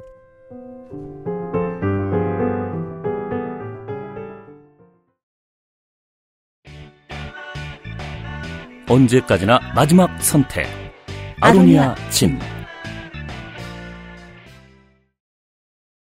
안녕하세요. 직업이 운전인지 컴퓨터인지 가끔 헷갈리는 컴스테이션의 이경식입니다. 악성 코드 크립토라커에 의한 피해가 광범위하게 확산되고 있습니다. 크립토라커는 사용자의 파일에 접근하여 못쓰게 만든 뒤 무려 대놓고 현금을 요구하는 몹쓸 코드입니다. 현재 시중의 바이러스 백신들이 이를 막지 못하는 경우도 있어 요즘 저는 이 문제로 전화를 받고 고객을 만나느라 거짓말을 붙으면 밤에 잠을 못 잡니다. 대기업 관공서 가릴 것 없이 피해자가 속출하고 있지만 일단 걸리고 나면 기술자들도 이것을 복구하긴 어렵습니다. 부디 윈도우즈 업데이트를 잊지 마시고 실시간 동영상 사이트에 접근하실 때는 주의하고 또 주의해 주십시오. 사전에 예방할 수 있습니다. 크립토 라커는 컴스테이션도 못 막습니다. 광고를 듣고 오는 동안 본인의 군부 부역에 대해서 이야기를 해주셨습니다. 어, 이거 자르려고요? 재밌는데 늦지? 학교 친구들이 때리면 아, 우리 할아버지가 전두환이라고 얘기했다. 삼 학년 삼 학년 때 이렇게 울면서 나 지금 청와대 전화할 거야. 그때는 지금처럼 배움이 충분하지 않으셔가지고. 네. 배움만 충분했다면 야 우리 집안이 십촌으로 가리했어. 근데 이건 어, 공식 문서야 이제. 어 근데 어렸을 때 봤을 때 진짜 유치하더라고요. 뭔가 어른들이 유치한 건 몰라 진짜. 그죠. 음. 그러니까 그 욕망이 모여서 만들어주는 게 권위인데 그 권위의 실제 모습은 이미지 상. 에 지나지 않을지도 모른다라고 말씀을 드렸어요. 그 사촌의 아들이면 오촌인가? 조카들이 몇 명이 이 방송을 듣는다고 하던데. 아 진짜요? 그래도 집안의 비밀을 그 성정상 걔네 엄마 아빠들이 있는 얘기 안 해줄 텐데. 설날에 묻습니다. 엄마 아빠 가리가 뭐야? 외상이지. 참고로 그 머리 뒤통수 땜빵이 하나 있는데 기기충? 아, 예. 고일 때 그 오공천산의 분위기에서 전두환 욕했다가 첫 번째 큰아버지가 재떨이를 던져가지고 어~ 머리가 깨져가지고 네 그렇다고 말하기 시작하면 믿게 되죠. 일단 어떤 과정에서 나온 믿음인지는 몰라도 어마어마하게 아웅산 수치에게 믿음이 모여 있었던 것만큼은 분명합니다. 네 그래서 군사정부 이기는 이제 이천팔 년 헌법을 바꿉니다. 네. 이때의 헌법이 현재의 헌법이고요. 거기에 맞춰서 작년 십일월에 선거를 냈어요. 이천팔 년 헌법의 명분은 민주주의의 확대를 위한 음. 개헌이에요. 아 여기까지 왔어요. 네. 경제개혁이나 하고 있다가. 이천팔 년 오월 십이일 국민투표에서 가결이 됐고 헌법의 주요 내용은 다음과 같습니다. 국회인 입법부는 사백사십석의 상원과 이백이십사석의 하원으로 구성되어 있고 군부는 여기서 상원 백십석과 하원 오십육석에 대해서 권한을 가지고 임명할 수 있다. 드래프트. 이게 딱, 자, 이제 숫자는 모를 테니까, 군부가 디폴트로, 그러니까 옛날에 뭐죠? 박정희 때? 유정회. 네. 처럼 이제 군부가 임명할 수 있는 국회의원 숫자는 사분의 일인 거예요. 이십오 퍼센트를 군부가 가질 수 있어요. 미리 주고 시작합니다. 네. 오십구조, 대통령과 부통령의 자격. 음. 나머지 뭐, 앞에는 별거 아니에요. 미얀마 연방과 국민에게 충성해야 한다. 이건 당연한 아, 거고. 네네네. 연방정부 관할권 내 영토에서 태어난 양친 부모가 있는 미얀마 국민이어야 하고, 음. 이게 우리나라도 양친 부모가 다 한국인이어야 되나요? 우리나라 헌법을 안 봤네. 뭐 하여간. 그러게. 네. 네. 최소 사십오세 이상. 음. 그다음에 미얀마의 정치, 행정, 경제, 군사에 대한 식견이 있어야 함. 이것도 참 웃기는 조항이죠.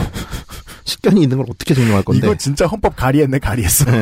아무 말이나 막 넣었잖아. 그다음에 대통령 선거 이전 최소 시점에서 이십년간 미얀마에 거주했어야 함. 아, 네, 네, 네. 그다음에 이게 이제 독소 조항이라고 하는 거죠. 네, 이건 누구 보고 하는 말인지 뻔하네요. 네. 네. 자기 자신, 양친 부모 중 한 명, 배우자, 적법한 자녀들과 그들의 배우자가 외국 국적을 가지면 불가함.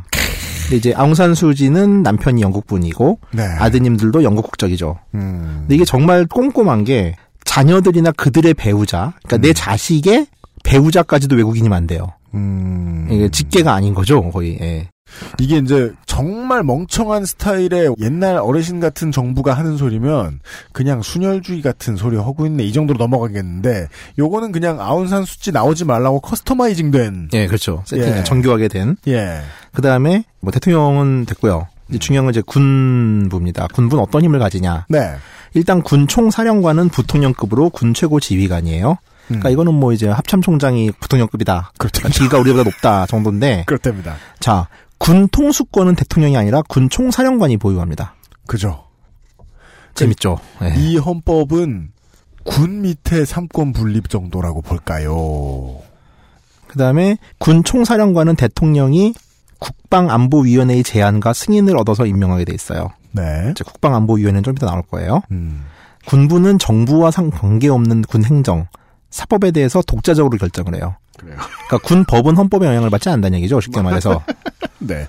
그다음에 이것도 재밌는 게 군 총사령관은 국방장관, 내무장관, 국경장관 등 세 개의 장관의 후보자를 지명하고 대통령은 임명해야 돼요. 그래요. 자, 이 말은 무슨 말이냐면은 내무부 장관은 경찰력을 가지고 있습니다. 그죠. 그러니까 경찰도 대통령이 통솔할 수가 없어요. 아, 이런. 그리고 국경 장관은 뭐냐면은 이제 국경 문쟁이 좀 많고 그러다 보니까 네. 일반 군과 국경 수비대가 분리돼 있어요, 미얀마는. 음. 그러니까 국경 수비대의 무력도 군총 사령관이 가지고 있는 거죠. 음. 그리고 군총 사령관이 임명할 수 있는 세 개의 장관은 반드시 군인이어야 돼요. 그래. 이게 헌법입니다. 자, 그다음에 이제 국가 비상 사태에 대한 조항을 볼게요. 네. 이거는 연방에 대한 분열. 뭐 이건 좋아요. 그렇지, 나라가 쪼개지는 거니까. 네. 국민 통합으로 와해하거나 주권 상실을 초래한 위험시 국가 비상 사태를 선포할 수가 있어요. 즉 아무 때나. 그렇죠.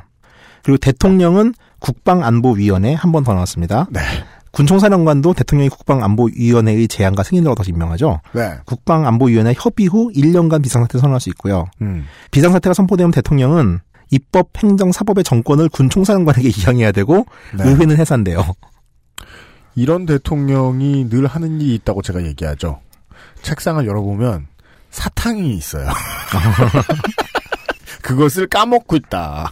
그럼 이제 아까 앞서 말한 국방안보위원회는 어떻게 구성이 되느냐? 네, 네. 그게 그게 왕이잖아. 네. 이, 이, 이 헌법은 뭐야? 군부헌법이잖아. 군부헌법. 그렇죠. 네. 대통령이 하나.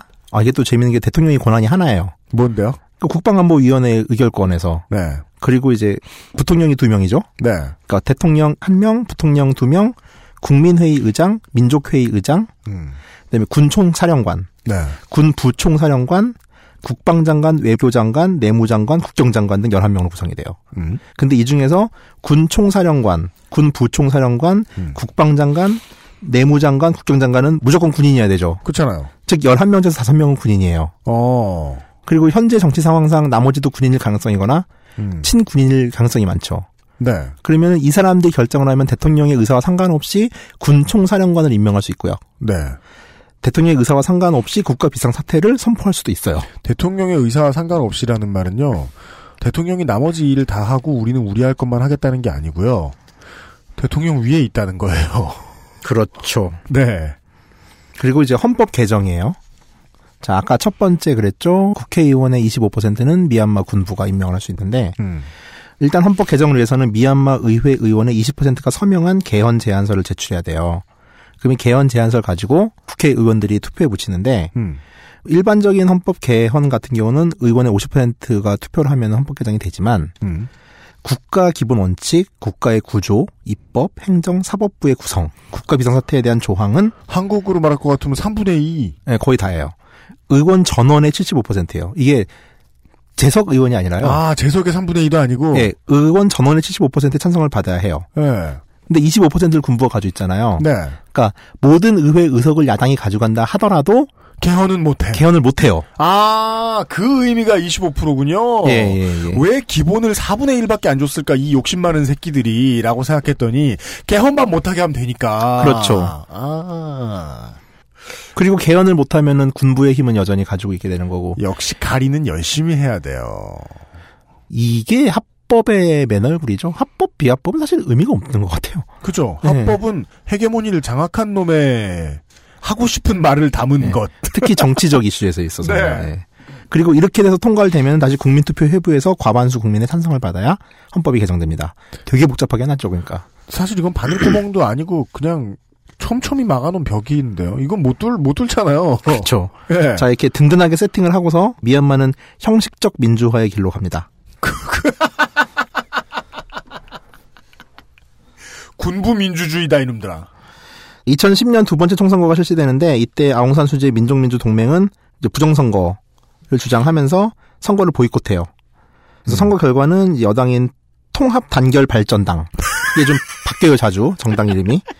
이 전체 의석에서 팔십 퍼센트를 차지하면서 승리를 하죠. 통합발전단결이라고요? 예, 네, 통합단결발전당. 단결발전당. 아니, 새누리당도 영어로 만들면 되게 골 때려요. 뭘까요? 뉴월드잖아요. 뉴월드 파티. 근데 그 저는 이제 뭐 되게 종교스럽죠, 진짜 이름이 영어로 하면은. 어. 자, 어찌됐건 아, 뭐 네. 아까 그 지난 선거에 구십삼 개 정당이 있었다고 그랬잖아요. 음. 근데 이제 어찌됐건 간에 아웅산 수지 정당이 빠졌을 때는 음. 여당이 팔십 퍼센트 정도의 의석을 가져갈 수밖에 없는. 음, 네. 즉 민족 민주 연맹을 제외하고는 군부와 대결할 수 있는 세력이 없다는 거는 실질적으로 확인이 된 거죠. 그 수많은 군소 정당들이 다 지리멸렬을 해버렸으니까. 이게 칠십 년대의 김대중과 칠십 년대의 김대중의 이미지를 수행한 아웅산 수지의 다른 점이 있다면 아웅산 수지는 칠십 년대의 창문을 열어주고 미소를 짓는 그때 가지고 있었던 정치적 자산을 한 방울도 잃지 않았네요. 아, 그렇죠. 가택연금 지금 또 김영삼하고 비교할 수도 있겠죠. 예. 연금 생활은 김영삼이 좀 했으니까. 그게 참 암담하네요, 저 나라. 사십 년째 그 사람만 바라보고 있다. 하다못해 김영삼은 비록 보름달 빵을 빵. 드셨다고는 하지만 음. 단식도 하셨고 아, 뭐 그 와중에 문제. 예. 아, 아웅산 수지는 단식은 안 하시는 것 같다. 네. 음. 그러니까 극단적으로 본 사람은 그래요. 도대체 뭘 했는지 모르겠다. 그러니까 엔엘디가 민족민주연맹이 무슨 뭐 하다못해 시위를 조직했냐. 시위 다 대중들이 알아서 한 거 가지고서 너네 떠밀려고 한 거 아니냐. 음. 이런 얘기를 하죠. 진짜 질문을. 근데 사실 우리나라 야당들은 뭐 개헌 발의 천만 서명 대회도 하고 음. 그래서 엄청나게 싸웠잖아요, 진짜. 네. 아, 싸웠으니까 이만큼 하는 거라니까요. 제가 몇 번 말하잖아요. 한국 민주주의 대단한 편이다. 음. 아시아에서는. 어, 그렇죠. 근데 이거는 진짜 하고 싶은 질문은 그 나라 사람들이 아웅산 수지에게 감히 던지지 못하고 있겠네요. 그렇죠. 그 당신 시스템의 일부 아니냐. 어... 자, 총선의 승리 탓일까요? 군부는 총선이 끝나고 나서 딱 일주일 후에 수지의 가택연금을 해제합니다. 음. 그리고 아직까지는 다시 연금되지 않은 채 이제 오 년째 자유롭게 사시고 계시죠. 네. 군부 지도자는 이때 좀 바뀌어요. 탄신한 사람으로 바뀌는데 이쯤에. 늙었으니까요. 이것도 예, 예. 씨. 삼십 년째니까 그 중간에서 이제 돌려먹는 거죠. 예. 로테이션이 되죠. 예. 이천십일 년 군부 통치를 해제하고 민간에게 모든 권력을 넘긴다는 발표를 해요. 이천십칠 년에요? 십일 년에. 십일 년에? 예. 근데 지금 아니잖아요. 예? 근데 지금 아니잖아요. 예. 예. 최소한 이제 든든한 헌법의 울타리 속에서 여차하면 바로 할 수 있는 국가 비상사태 선포권을 두고서 음. 이제는 글로벌해지고 싶다라는 생각을 한 걸까요? 아, 아, 뭐 그럴 수는 있죠. 예. 그러니까 개혁 개방도 그 사람들 하는 방식대로 하자면 그냥 다 몸짓으로, 네, 네 그냥 액션으로만 표현해주고. 그리고 탄쉐는 이천십일 년 이월 사일 모든 공직에서 사임하고 뒤를 이어서 군 출신이긴 하지만 전역한 인물로 군분의 온건주의자로 분류되던 떼인쉐인이라는 사람이 대통령에 오릅니다. 네. 현재 대통령이죠. 군 출신이긴 하지만 정도가 중요한 포인트였습니다. 네. 전역한. 네. 드레스 코드는 달라요. 네. 아, 네. 이천십일 년의 세계 상황을 좀 볼 필요가 있어요. 음. 이천일 년에 이제 구일일 테러 이후로 세계에서 한번 되게 흔들렸죠. 음. 그리고 이제 미국의 해외 정책은 약간의 대중동 정책이라고 볼 수 있을 정도로 뭐 아프간전, 걸프전, 음. 그다음에 중동에선 이집트 시작으로 민주화 열풍 등등이 불어왔었죠. 음. 사실 한 십 년 전에 예상으로 보더라도요. 중국이 지금처럼 클 거란 거 예상 안 했어요. 음, 되게 맞아요. 빨리 커졌어요, 중국이. 맞아요, 맞아요, 맞아요. 그러니까 예상보다 빠르게 급성장을 하면서 이제 미국한테 지투의 위치로 올랐죠. 그리고 우리가 지금 얘기하고 있는 나라는 동남아에서도 중국과 상대적으로 많은 국경을 접하고 있는 나라입니다. 그리고 친했죠, 독재 네. 정권 시절에는. 네. 사실 보는 시각에 따라서 구일일 이후의 미국의 정책들이 중동 정벌 같은 이제 대외적 이미지가 있긴 하지만은 음. 사실 이거는 이제 중국으로 가는 에너지를 차단하기 위해서 그 지역들의 친미국가를 건설하기 위한 대중국 포위작전의 일환이었다고 보는 시각도 있습니다. 맞습니다. 예. 하나를 때려잡음으로써 나머지를 다 친미로 돌리는. 예. 결국 중동의 서국기를 어떻게 막아서 원할 때 중국을 견제할 수 있는가가 이제 핵심이었다는 거죠. 음. 그리고 요즘 이제 언론에 좀 오르내리지만 중국은 여기에 맞서서 일대일로라는 하나의 해상 실크로드 그리고 하나의 육상 실크로드로 미국의 대중국 포위 정책을 꺾겠다라는 전략을 네. 구상하고 있죠. 우린 길 하나 가지고 네. 할 거 다 하겠다. 그러니까 일대일로는 언제 또 시간이 되면 한번 할게요. 네네네. 제가. 네. 그 와중에 이제 미얀마의 지정학적 위치는 사실 뭐 그전에는 그렇게 중요하진 않았는데 갑자기 미국의 구미를 좀 땡기게 하는 거예요. 오. 자, 탈세가 권력을 민간에게 이양한 바로 그 시점. 음. 이천십일 년에 미국은 대외 정책의 변경을 선언해요. 네. 바로 아시아 복귀, 피보팅 백 투 아시아라고 하는 피벗트. 예. 네, 축을 아시아에 다시 두겠다. 예. 를 선언하죠. 구일일 이후 중동을 중심으로 전개된 미국의 안보의 중심이 이제 아시아로 돌아가는 거고 중국 견제가 이제 완전히 핵심적인 미국의 정책이 된 거예요. 예, 예. 자, 그러려면은 미얀마의 지정학적 위치는 아주 중요해요. 음. 미얀마에서는 천연가스가 있고요. 네. 이걸 중국이 수송, 가스 수송과 연결을 연결하면은 미국이 아무리 무슨 싱가포르 해협 말라카 해협을 막는다거나 음. 호르무즈 해협을 막는다 하더라도 중국으로 들어가는 기본적인 천연 자원, 특히 이제 석유를 막을 수 없는 상황이 되는 거죠. 아, 예, 예, 예. 음, 하지만은 그렇게 지정학적으로 중요한 이제 미얀마가 중요해졌지만은 음. 미국으로는 미얀마를 섣불리 지원할 수가 없어요. 왜냐하면 그렇죠. 그동안 수많은 미얀마의 독재 정책에 반발해서 다섯 음. 개의 법률과 여섯 개의 대통령령으로 미얀마를 꽁꽁 묶어놨는데 아, 그렇죠. 이걸 명분 없이 어떻게 해제를 해요. 음. 그럼 미국으로서는 미얀마에게 떡을 주고 싶은데 떡을 받아 먹게끔 드레스 코드를 바꿔줘야 될 필요성이 있었어요. 아. 근데 이게 모두 이천십일 년에 벌어진 일이에요. 음. 재밌죠 좀. 음. 어, 훌륭한 것 같아. 아. 왜? 스스로 갑자기. 칭찬할게요. 네. 예, 예. 잘 이해됐어요. 예. 중국이 너무 빨리 컸다. 절묘하게 톱니바퀴가 맞물리듯 벌어지는 일이죠. 음. 자, 이천십일 년 십이월에 클린턴 미 국무장관이 미얀마를 방문합니다. 네. 그리고 인도적 원조 제재를 완화한다고 발표해요. 음. 그리고 이천십이 년 타임라인을 잘 보세요. 음. 이천십일 년 이월 사일 날 탄쉐가 물러나요. 그리고 형식적 민주화가 이루어지죠. 네. 민간정부 이양이라고 하는. 음. 이게 진짜 눈 가리고 아웅이에요. 뭐 군인 출신의 사람이 그냥 민간인으로 대통령을 바꿨다고 이게 무슨 민간정부 이양이에요. 솔직히 말해가지고 우리나라 기준으로 봤을 때. 저희가 지난 한 미얀마의 인민이 투쟁한 그 민중이 투쟁한 역사와 그리고 그 투쟁에 따라서 미얀마 군부가 어떻게 움직였는가를 보여드렸는데 딱 하나로만 요약드릴 수 있을 것 같아요. 군부 정권은 진 적이 없다. 네, 맞습니다. 쫀 적은 있어도 진 적은 단 한 번도 없다. 그리고 우리는 지금 노태우 정권을 군사정권이라고 그러지 음. 노태우를 뭐 민주정부라고는 하지 않잖아요. 근데 노태우는 대통령 취임했을 때 이미 민간인 된 지 한참 됐어요.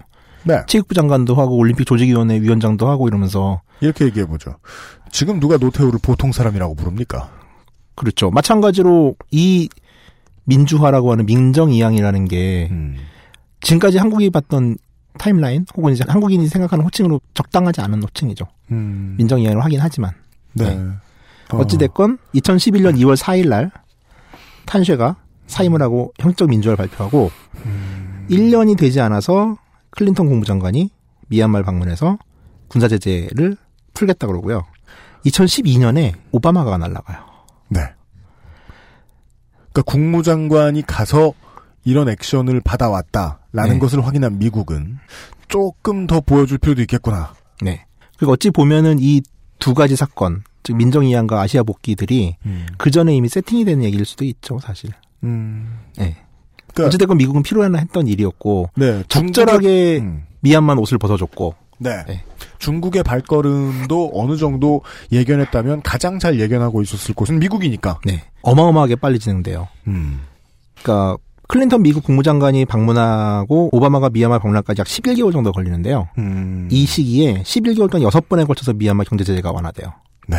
그러니까 두 달에 한 번씩 발표를 한 거예요. 미얀마 경제제재 완화, 완화, 완화, 완화 이렇게. 툭 하면 집 앞에 택배로 떡이 와 있습니다. 네. 지금 남은 거는 무기수출금지 제외하고는 다 풀렸다고 보시면 돼요. 음. 그리고 재밌는 게 또 오바마의 미얀마 방문 시점인데 네. 옛날에는 이제 미얀마 이전에 미국이 좀 이제 인종차별이나 이런 문제로 제재를 많이 했던 나라가 남아공이에요. 네. 남아공 같은 이제 그 아시지만 흑인에 대한 차별, 음. 그 아파르트헤이트 때문에 이제 문제가 많았는데 네. 남아공이 아파르트헤이트를 철폐하고 나서 팔 년이나 걸려서 네. 당시 대통령 빌 클린턴이 남아공을 방문합니다. 왜냐? 남아공도 제재를 풀 필요는 있는데 제재를 풀었다고 해서 미국이 얻을 건 별로 없어서. 어, 그것도 있고요. 네. 자, 다음 얘기를 들어보세요. 네. 근데 이천십이 년 군정 이양부터 오바마가 미얀마를 방문하기까지는 약 이십 개월 정도가 걸려요. 네. 그러니까 타임라인상 그것도 맞아요. 경제적 필요성도 맞지만은 음. 사실 아파르트헤이트 같은 경우는 이 시스템이 바뀌었는지를 파악하는 게 미얀마 케이스보다 훨씬 쉬워요. 그래요? 네. 음, 음. 근데 미얀마는 얽히고 설킨 문제들이 많기 때문에 아, 아, 그렇죠. 그리고 선거가 이루어지지 않은 시점이란 말이에요, 이 시점이. 음. 근데 이게 급하게 갈 정도로 미국이 빨리 움직였다는 거죠. 음. 그만큼 이제 그 상황이 돌아갔었고 음. 이런 미얀마의 민정 이양이 네. 좀 사전 세팅된 아, 그림일 가능성이 있다. 아, 아, 아. 아, 가장 그나마 확률 높은 유추는 그 정도다. 네. 그 남아공의 아파르트헤이트 철폐의 문제 같은 경우에는 미국이 개입해서 디자인했다고 볼 여지가 없는 이유가 미국이 만나러 가는데 대통령이 만나러 가는데 오래 걸리기도 했고, 네. 그리고 실제로 민중이 실제로 야당 지도자가 얼마나 싸웠는지 전 세계인이 뻔히 알고 있고, 그렇죠. 근데 미얀마는 누가 싸워서 얻은 건 실제로 없는데 느닷없이 느닷없이 네. 개방을 허용해주고. 다른 모든 국가와 동등하게 대접하는데 이십 개월밖에 안 걸렸다. 그렇죠. 그렇다면 미국의 교감에 의해서 이루어진 네. 미국과의 눈 가리고 아웅. 그렇게 볼 가능성이 높다라는 얘기죠. 그리고 이십 세기 미얀마의 정치사 전체가 개구라. 실제로 한 게 없다. 그렇습니다. 아... 오바마의 그 미얀마 방문 이전인 이천십이 년 직전에 아웅산 수지는 태인세인 현 대통령과 함께 미국을 방문해서 미리 오바마를 만나요. 음. 이러면서 근데 되게 재밌죠. 태인세인과 아웅산 수지가 같이 해외 방문을 해요. 그게요. 하나는 야당 지도자예요. 얼마 전까지 가택연금 시키던. 그죠. 그리고 아웅산 수지의 이름으로 미국에게 미얀마의 경제 제재를 해제해달라고 요청을 합니다. 그렇습니다. 재미 되게 재밌는 그림이 많아요. 원래 무슨 민주주의의 꽃, 뭐 무슨 뭐. 해방의 꽃, 무슨 꽃 이렇게 부를 때는 진짜 오프라인의 지도력을 갖춘 정치 지도자를 의미하잖아요. 그렇죠. 근데 여기서의 꽃은 그냥 식물. 내가 필요해서 꺾어들고 갔다. 그런 느낌이잖아요. 군부의 후예, 후예, 후예가 평생 같은 연금 시켜놨던 사람을 태권하가 외교에 필요하다고. 정말 신기한 그림이에요. 그래, 그녀는 군부가 원하는 얘기를 해주죠. 뭐요? 경제제재 해제해주세요. 그죠? 네. 앞서서 참고로 이제 이천십이 년 일월에 보궐선거가 한번 있는데, 네. 빈자리가 생겨가지고, 이때 아웅산 수지는 하원 의원에 당선됩니다. 네. 네. 들어옵니다. 까먹을 뻔 했네요. 큰 의미는 없죠. 어차피 주었어야 할 자리니까요. 네.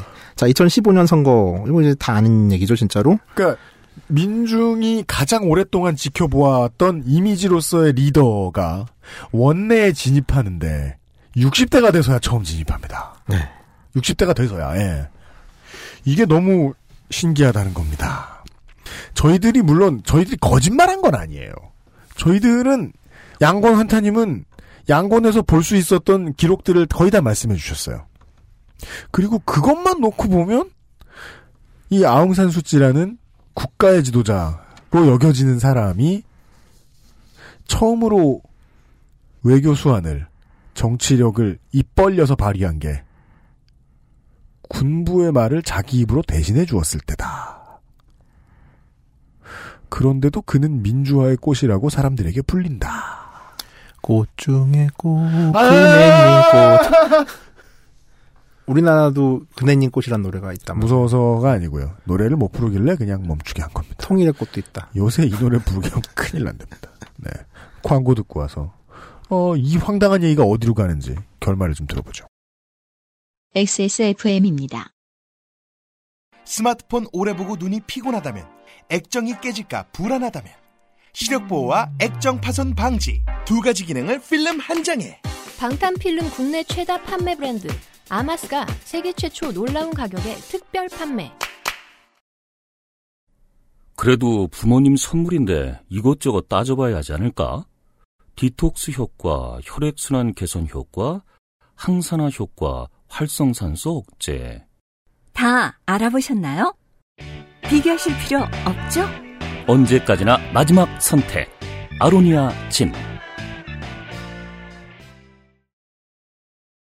아니, 애 어린이집 배정받은 날이면 충분히 특별한 거 아니야?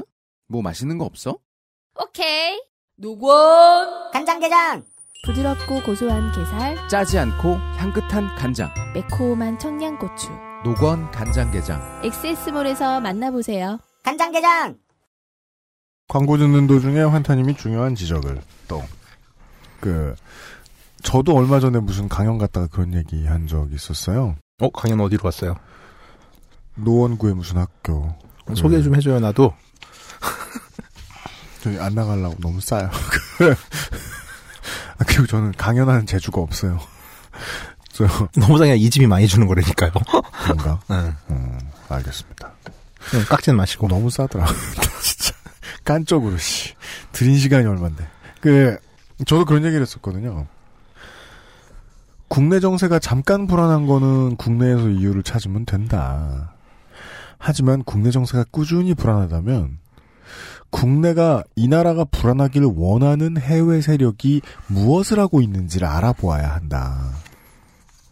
즉 박근혜를 욕하다 그게 지쳐지면 그게 힘이 빠지면 왜 욕먹을 저 자리에 욕먹을 짓 하라고 욕먹을 만한 사람을 왜 저기 있을까 저 사람이? 누가 저 사람을 꽂았을까? 아니에요. 말도 안 돼. 우리나라는 민주공화국이야. 투표로 뽑았어. 우리가 뽑은 거야. 그럴 리가요. 우리가 뽑게 누가 만들었죠. 미얀마의 이야기를 통해서 그 말씀을 근대사를 좀 기억해 봐주셨으면 좋겠습니다. 민족끼리 서로 승질내고 으르렁대도록 누가 만들어놨어요. 그걸 해결하려다 해결하려다 안 돼서 군부 독재가 들어섰어요. 그리고 그 군부 독재는 국민들을 매겨 살리기엔 되게 무능했어요. 그게 버마족이 무능해서 원래 디엔에이가 무능해서 버마놈들은 안 돼라고 버마족 분들이 댓글 달고 계시겠죠 아마. 하지만 결코 그런 날은 없어요. 그럴 리가 없잖아요. 아는 똑똑한 친구들 좀 생각해봐 주세요. 같은 족일걸요? 다시 한번 누군가가 원해서 이런 전국 불안이 지속되었다라는 이야기, 미얀마의 이야기를 드리면서 꼭 말씀드렸습니다. 우리는 나중에는 결국 한국의 이야기를 좀 하긴 할 겁니다. 여간에 아웅산 수치가 입을 벌렸는데 드디어 군사정권 좋은 말만 했다 라는 이야기까지 드렸습니다. 이제 뭐 다 아는 이야기죠. 이천십오 년 세 번째 총선거가 있었고요. 네. 불과 한... 이 개월쯤 전입니다. 네. 네. 자, 미얀마 역사상 최초로 유엔이 들어가서 선거감시 임무를 수행했어요. 그리고 이제 부정선거에 대한 얘기들은 사실 이번 선거에서는 거의 없었죠. 음. 결과는 이제 수지 여사가 이끄는 민족민주전선이 상원과 하원에서 각각 이백오십오 석과 백삼십오 석을 가져옵니다. 모두 현... 과반을 여유롭게 넘깁니다. 네. 뭐 과반이 중요한 나라는 아니죠 여기는. 아 물론. 네. 아, 아 죄송합니다. 네. 아무것도 안 중 이긴 것도 안 중요합니다. 무효도 네. 될 수 있습니다. 그냥 백 퍼센트 이겨도 안 됩니다. 여기는 헌법 개정도 안 되고. 표값이 정말 쌉니다. 이 나라. 네. 자, 현 대통령인 태인 세인의 통합 단결 발전당은 삼십 석과 열한 석을 얻죠. 완전 참패였죠. 그렇습니다. 랭군에서는 하나도 못 얻어요. 수도에서. 아 수도였던 이제 수도가 아니죠. 선거 직후 개표가 이루어지면서 천구백구십 년처럼 선거가 무효화되지 않을까라는 우려가 있었죠. 뭐 한국 언론에서도 계속 보도를 했으니까. 음. 근데 현재로서는 기우로 보여지는 게 이천십오 년 십이월 십이일 정권 이양을 위한 준비위원회가 꾸려졌다는 게 현재 들을 수 있는 미얀마의 최신 뉴스예요. 네. 즉 정권 이양위원회가 꾸려졌다는 얘기는 뭐 넘어가긴 넘어갈 건가 봅니다. 그러니까 어디까지가 쇼고 어디서부터 진실이냐가 이제는 아무것도 안 떠오르기 시작하는데... 자, 어찌됐건 이제 정권은 넘어갈 거예요. 이제 중요한 거는 아웅산 수지 미얀마 어떤 모습이 될까? 만약에 아웅산 수지가 정말이지 거대 야당의 수장으로서 정권을 물려받게 되면 네. 그때부터는 어떻게 될까? 그렇죠. 이거를 좀 살펴봐야겠죠. 음. 일단 미얀마가 접하고 있는 문제는 크게 세 가지로 분류됩니다. 첫 번째 민주주의 문제, 음. 두 번째 민족 문제, 음. 소수민족 문제죠. 그다음에 세 번째는 종교 문제로 나뉘고 음. 사실 조금 더 깊이 들어가면은 이제 최근 십 년에서 십오 년 사이에 재벌이 등장을 해요. 그러면서 이제 이 문제도 있는데 이건 일단 뺐어요. 아시안 타이 모양. 예. 예. 자, 이 문제는 세 가지 문제는 사실 얽히고 설켜 있어요. 버마족한테는 민주주의 문제가 가장 중요하겠죠. 일단 음. 그들은 종족적 다수니까. 음. 근데 소수민족에는 사실 민주주의 문제보다는 민족 문제. 배려. 예, 우리가 어떻게 다시 진압당하지 않을까, 음. 우리의 자치권을 보장할 수 있을까라는 문제가 더 중요할 겁니다 아마. 음. 그나마 불교도인 구십 퍼센트의 미얀마 사람들에게는 종교 문제가 중요하지 않겠지만 예수교를 믿는 카렌족이나 이슬람교를 믿는 로힝야족에게는 또 민족 문제와 종교 문제가 뒤섞여 있죠. 네, 그들에게는 배려, 배려를 예. 원하는 표가 십 퍼센트 있습니다. 그렇죠. 특히 이제 이천십오 년 한 늦봄에서 여름으로 넘어간 사이에 많이 언론에 나왔던 로힝야족 문제 같은 경우는 음. 이 사람들은 미얀마 땅에 살지만 미얀마 국민으로 인정을 받지 못해요. 외국인이라고 분류하거든요. 음. 그래서 참정권도 없고 뭐 생존 자체가 막다른 곳에 내몰리고 있어요. 음. 현 테인세인 대통령의 정책은 이 사람들을 떠다가 얻다 버리는 거예요. 떠다 미얀마, 버린다? 미얀마가 아닌 어떤 다른 나라에서 받아들이면 넘기겠다. 헐. 정도의 수준이에요. 살고 있는 사람들을. 예, 예, 예. 완벽 방치네요. 그리고 이제 극우 꼴통 불교의 등장으로 불교도에 의한 이슬람교 신자 학살 사건의 주 무대로 메시네도 오르내리고 있죠. 아. 이 세 가지 문제는 그리고 모두 미얀마 사람들이 스스로 만든 문제가 아닙니다. 모두 외세와 정치인들이 만들어 놓은 문제예요. 매우 그렇습니다. 버마족과 소수민족의 문제는 영국이 만들어 놓은 문제고요. 네. 불교 쪽에 권한을 뺐다 줬다 하면서 불교 문제를 만들어 놓은 거는 군부 정권이 만든 문제죠. 네. 어떤 면에서 아웅산 수지의 민주화 혹은 아웅산 수지의 집권은 버마족들의 민주주의 문제만을 충족시켜줄지도 몰라요. 칠십 퍼센트만 웃고 마는 민주주의. 네. 그리고 이게 장기적으로 미얀마의 전망을 좀 어둡게 하는 겁니다. 그게 삼십 퍼센트는요. 표로 봐야 우습지. 경제력과 생산력으로 보면 나라를 망하게 할 수 있는 숫자예요. 그렇죠. 네. 물론 미얀마는 성장할 거예요. 수치상으로는. 이천십일 년 민간 정부 이양 이후에 경제 제재가 풀리면서 외국계 기업이 속속 진출하고 있고요. 네. 이미 시장 성장률은 뭐 칠, 팔 퍼센트 정도를 지금 계속 몇 년째 이어가고 있거든요. 네. 그리고 이미 군부와 경탁한 재벌이 생겨날 정도로 부의 집중도 이루어지고 있죠. 음. 자, 이제 하나하나 이 세 가지 문제를 좀 살펴볼게요. 음. 일단 민주주의 문제에 있어가지고 가장 큰 변수는 군부의 입장일 거예요. 네. 현 대통령 세인테이는 현 미얀마 헌법에서 그 아웅산 수지가 대통령에 출마할 수 없게 만든 그 독소 조항 있잖아요. 음. 그 배우자가 외국인이면 안 된다는. 네. 그 조항을 없애겠다고 언론 인터뷰를 한 상태예요. 음.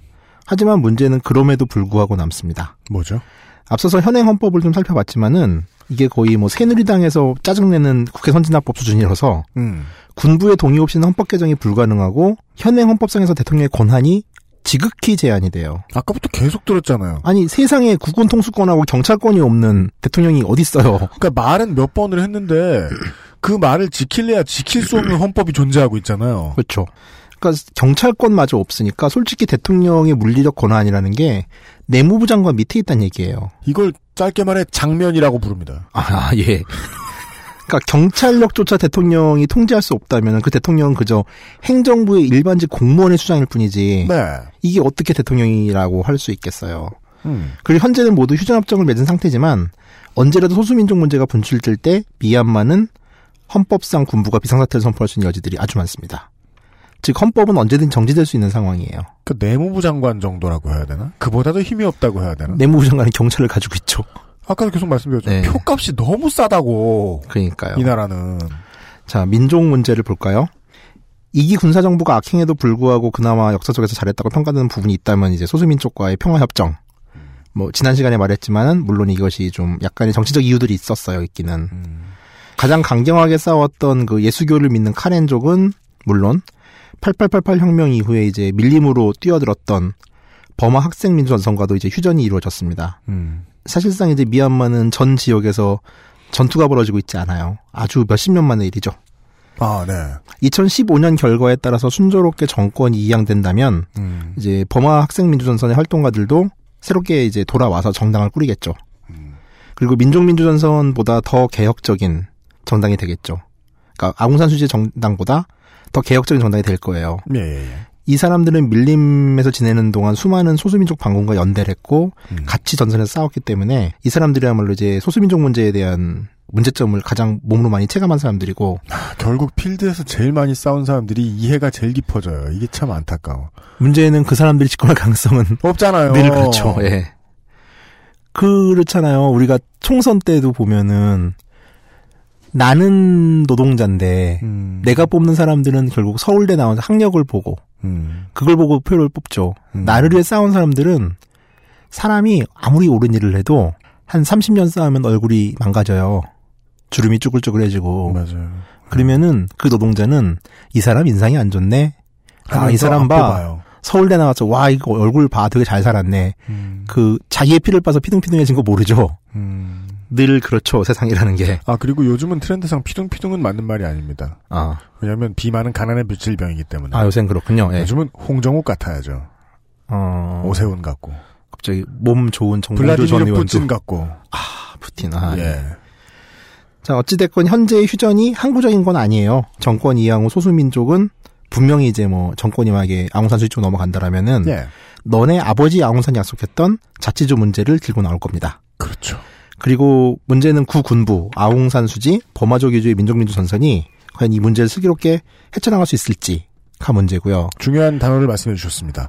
아웅산 수지 본인이 뭘로 슬기로운 적이 있었는지 사십 년, 오십 년 동안 그를 지켜보았던 미얀마의 국민들은 확인한 적이 없다. 네. 그리고 음... 잠깐 까먹었어, 까먹었어, 까먹었어. 아, 네, 네, 네. 그리고 미얀마 헌법상 비상사태의 조건 중에 하나가 연방의 분열을 저해하는 건데 네. 이 자치주 문제를 실질적으로 아웅산 수지가 전향적으로 들고 나왔을 경우에 음. 군부는 또 가만히 있겠느냐는 문제들도 있어요. 그러니까 군부는 가만히 있겠느냐는 전제도 별로 이렇게 딱 와닿지는 않는 게 군부는 가만히 안 있어도 된다 쪽으로 얘기하는 게 좋겠어요.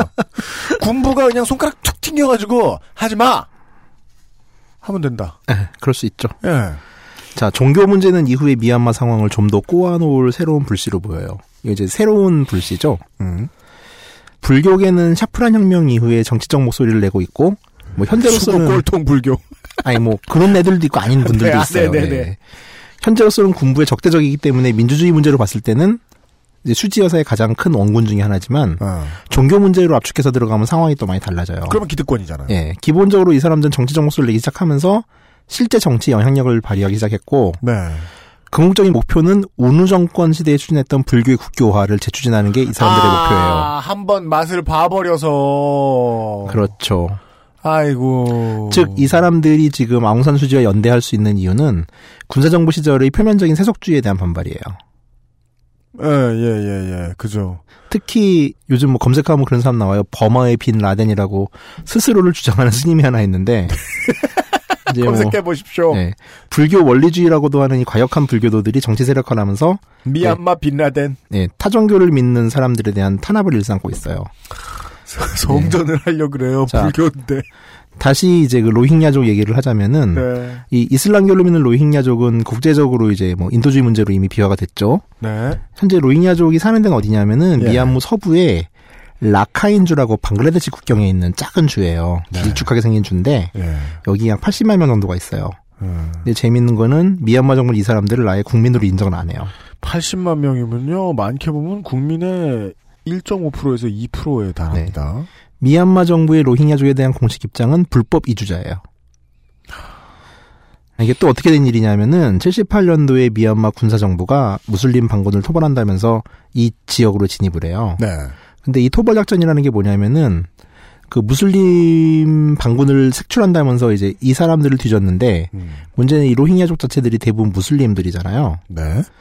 그러다 보니까 안 가리고 훑어낸 거죠. 반군과 아닌 사람을 관련할 수 없으니까 모든 사람을 이제 괴롭히고 음. 쫓아내기 시작해가지고서 음. 약 이십오만 명 정도의 로힝야족이 난민화가 돼가지고 방글라데시로 이주를 하고 네. 이 와중에 만 명 정도가 아사를 해요. 그렇죠. 난민이 된다는 건 죽을 위험이 매우 높아진다는 거니까요. 네, 만 명 단위 아사는 흔치 않거든요. 어... 이 뭐 소말리아나 이런 이 정도 수준이 아니면은. 음... 자, 문제는 방글라데시도 또 빈국이에요. 네. 그러니까 이 지역에서 이 사람들을 커버할 수 있는 능력이 별로 없어요. 음... 그러다 보니까 이 사람을 고스란히 모아다가 다시 미얀마로 보내요. 아, 종족 전체가 갈 곳을 잃었네요. 네. 거기다가 이제 로힝야족 같은 경우는 미얀마의 다른 소수민족 같은 경우 이제 나름의 자위권을 가지고 있는데 이 사람들은 이제 자위권이 없는 상태예요. 지금은 음. 그러니까 반군이 없이 방치된 상태고 미얀마 정부는 이제 이 문제를 해결해야 되는데 음. 전향적으로 해결할 자세가 없어요. 미얀마 시민권법이라는 법을 만드는데 시민권법. 예, 예. 이걸 이제 미얀마에 있는 토착 인종, 이주 민족 잠깐 들린 뭐 이제 한 세 가지로 분류를 해요. 네. 근데 이 중에서 로힝야를 아예 자국내 소수민족 명단에서 빼버려요. 그래서 이때부터 이 사람이 법적으로 고향은 있는데 국적이 없는 사람들이 되는 거죠. 그러니까 정착한 지 이렇게나 오래된 그러니까 국가 이전부터 존재했던 사람들을 시민권을 부정한다. 네. 그래서 미얀마 정부의 공식 입장은 이 사람들은 영국 식민지 시절에 미얀마 영내로 들어온 외국인이다라고 얘기를 하는 거예요.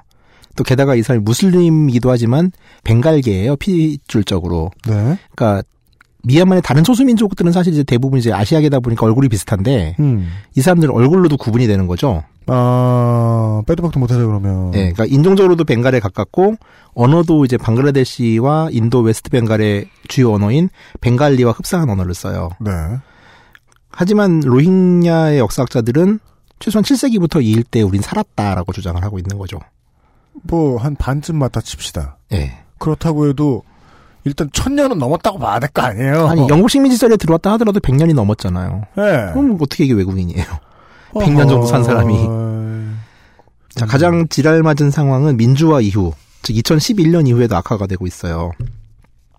이천십이 년에 로힝야족 남성이 이제 같은 주에 있는 라카인이라는 부족은 불교를 믿는데, 음. 라카인족 여성을 성폭행했다는 소문이 발생하면서 이때 유혈 충돌로 약 이백 명이 죽어요. 소문 한 방에 이백 명이 죽었다. 이런 거는 뭐 인도에서도 흔히 있는 일입니다. 아, 네. 거참. 인권단체 휴먼라이츠에서는 해당 사건에 대한 보고서를 발표했는데, 미얀마 정부와 공무원, 군, 그리고 불교 승려들이 라카인족이 로힝야족을 살해하는 것을 방조, 묵인, 선동했다. 방조, 묵인, 선동했다. 이건 제노사이드다. 음. 라고 말하고 여기서 등장하는 게 바로 스스로를 버마 빈 라덴이라고 말하는 음. 아신 유라투라는 승려가 등장을 하죠. 아... 미움이 늘어나면 이런 놈이 나오죠. 네. 이분 화려해요. 육십팔 년생인데 이미 반이슬람 선동으로 이십오 년형을 받았다가 네. 정치범이었던 석방이 됐어요. 네. 이천십이 년 이 사태가 났을 때 이제 로힝야족 추방을 위한 행동에 돌입을 하죠. 음... 그래가지고 방조 묵인 선동에서 선동은 이 버마 빈 라덴이라는 이 스님이 벌인 일이에요.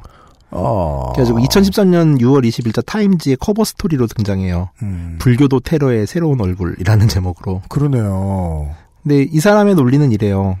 단순한 인종주의죠. 음... 이런 말을 했답니다. 당신은 한없이 친절할 수 있으나 미친 개 옆에선 잘 수 없다. 아, 이 멍청한 사람들 말은 또 오지게 잘 만들어내. 당신이 약해지면 우리의 땅은 무슬림의 땅이 될 것이다. 그지, 그런 소리를 하겠지. 네. 다만 간단히 그리저리하여 큰 그림으로 보면 이 승려가 정부의 친위부대 역할을 정부가 할 수 없는 테러짓거리를 대신 해주고 있는 것 같긴 하다. 네. 버마족한테는 테인세인 현재 대통령이 어찌됐건 민주화의 전기를 연 대통령이라는 평가를 받아요. 네. 합리적 중도주의자라고 하는데 로힝야족 입장에서는 또 그렇지가 않은 게 공식적으로 테인세이는 이천십이 년에 이 문제에 대한 해법을 언론과 얘기했는데 뭐래요? 추방뿐이다. 다 나가라. 예. 천년을 살았든 백년을 살았든 다 나가라. 예. 현재 미얀마 정부는 이미 벌써 십만 명 정도의 로힝야족만 다루기 위한 수용소를 만들어 놓고 있어요. 그래서 거기 격리 수용하고 있거든요. 헐. 그 유대인들이 팔레스타인 사람들 격리 수용하듯이. 어. 그리고 그들이 경작하던 땅은 모두 이제 불교도들의 소유가 됐죠. 음. 사실 이게 더 중요할지도 모르겠네요.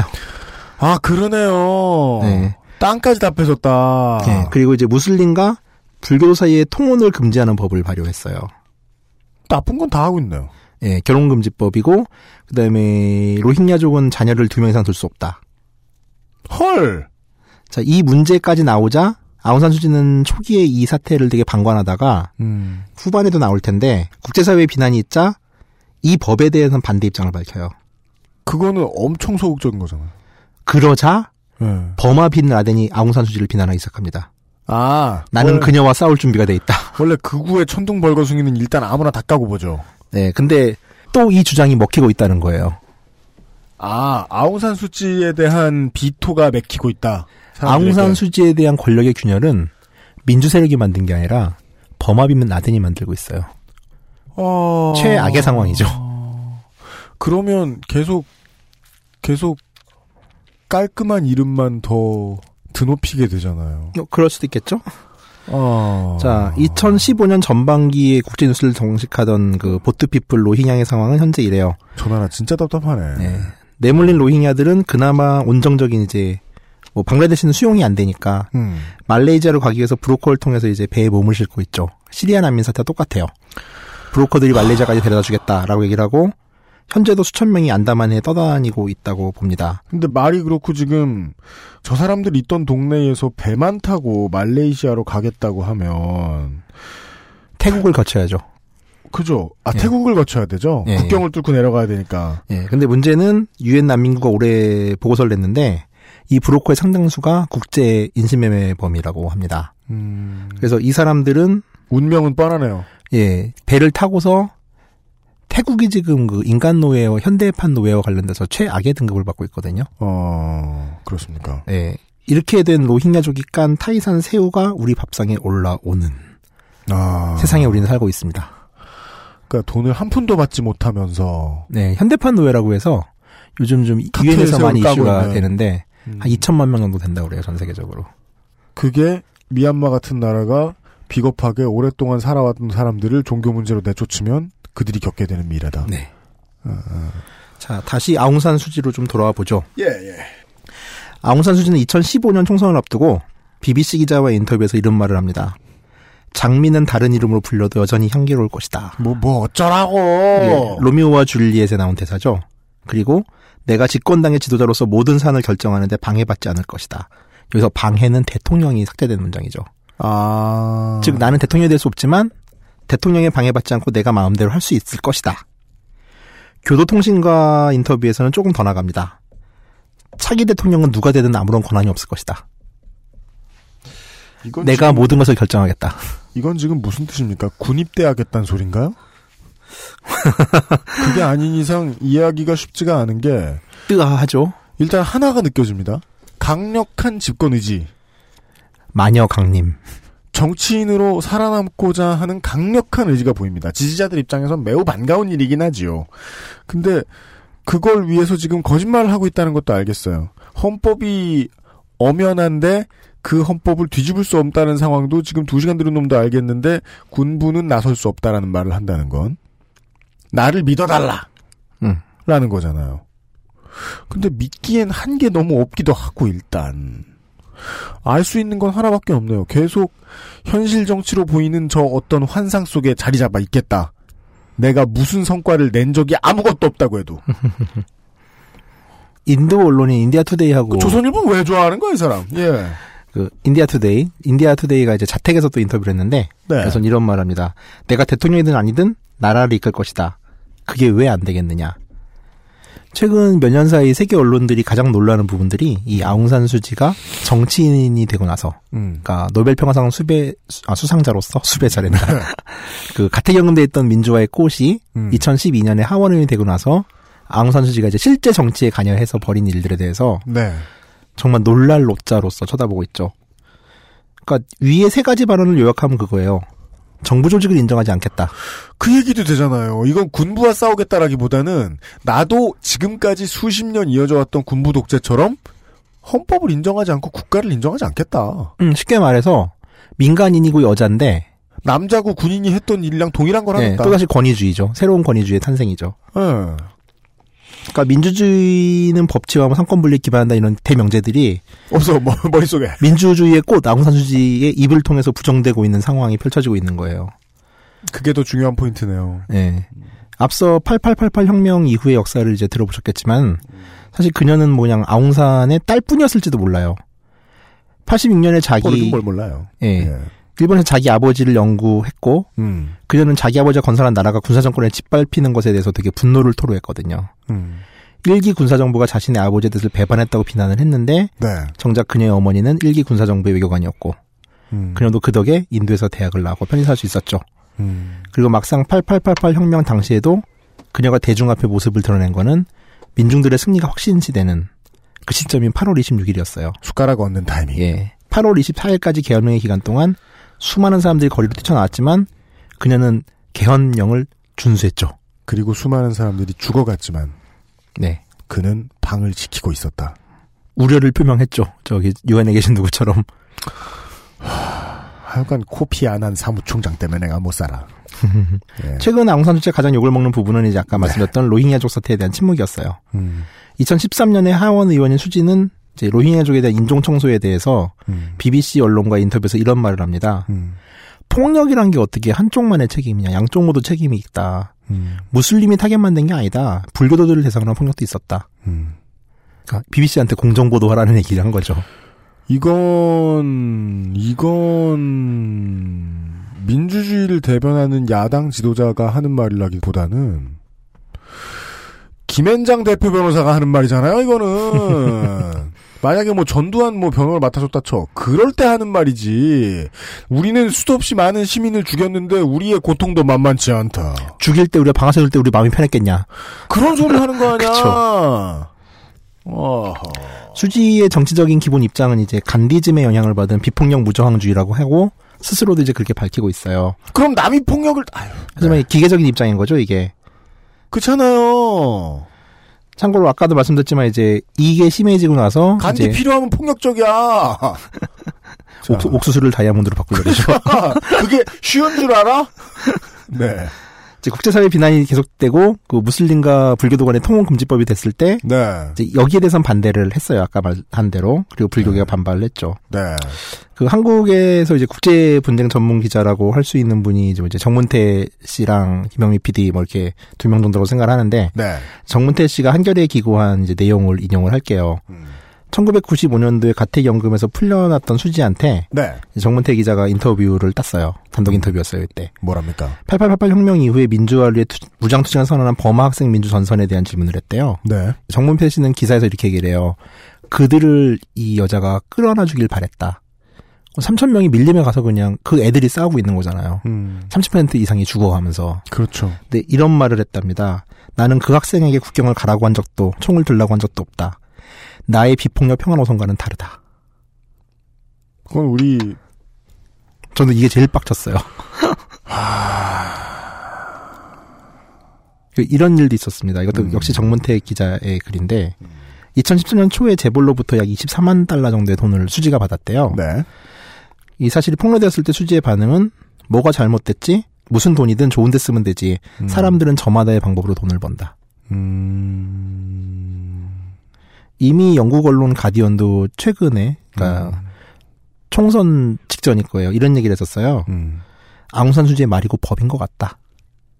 최소한 민족민주전선 안에서는. 어...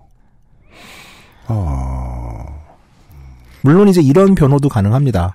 현재 정치 상황상 이제 앙우산 수지는 미얀마 버마족이고 불교도의 표를 받아야 됐고 또 재벌들이 그전까지 이제 군사정부에 붙어있던 사람들인데 이들의 표도 얻어야 됐고 모두에게 지지를 받는 대통령이 되기 위해서 쉽게 말해서 와이에스가 삼당합당했던 개념 같은 거죠. 네. 호랑이의 굴에 들어갔던 음. 사람으로 표현할 수도 있어요. 그리고 그렇게 표현한 언론들도 있고요. 그렇죠. 네. 유일하게 걸어볼 만한 희망이 그거거든요. 네. 근데 이제 또 다른 점에서도 지금 앙우산 수지는 어쨌든 군사정부와 협력을 하고 있는 것으로 보이고 네. 그렇다면 이제 와이에스만큼의 그런 개혁을 집권 후에 이뤄낼 수 있을까라는 문제에 대해서 생각을 좀 해봐야겠죠. 과연 군부 독재와 관련된 사람들을 법정에 끌어대다가 사형 선고까지 줄 수 있을 것인가? 어, 그거는 뭐 법상 죽어도 못하고 와이에스보다도 못한 인물이라는 게 정해져 있어요. 그렇죠. 그냥 그녀는 그저 단지 아웅산의 딸일 뿐인 암살당한 아버지 제사를 또 지내고 싶은 또 하나의 공주님인 것일까요? 판사님 환타님은 질문했습니다. 네. 네. 물음표였습니다. 네. 미얀마 상황을 정리하면서 저는 딱 두 가지 생각이 들었어요. 첫 번째는 희망이 단 하나뿐인데 그 희망이 우리를 배신한다면 우린 어디로 가야 되는 것인가?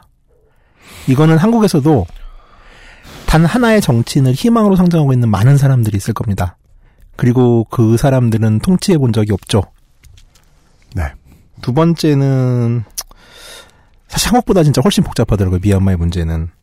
음. 어쩌면은 이제 결국 한국에 대한 얘기를 할 수밖에 없는데 네.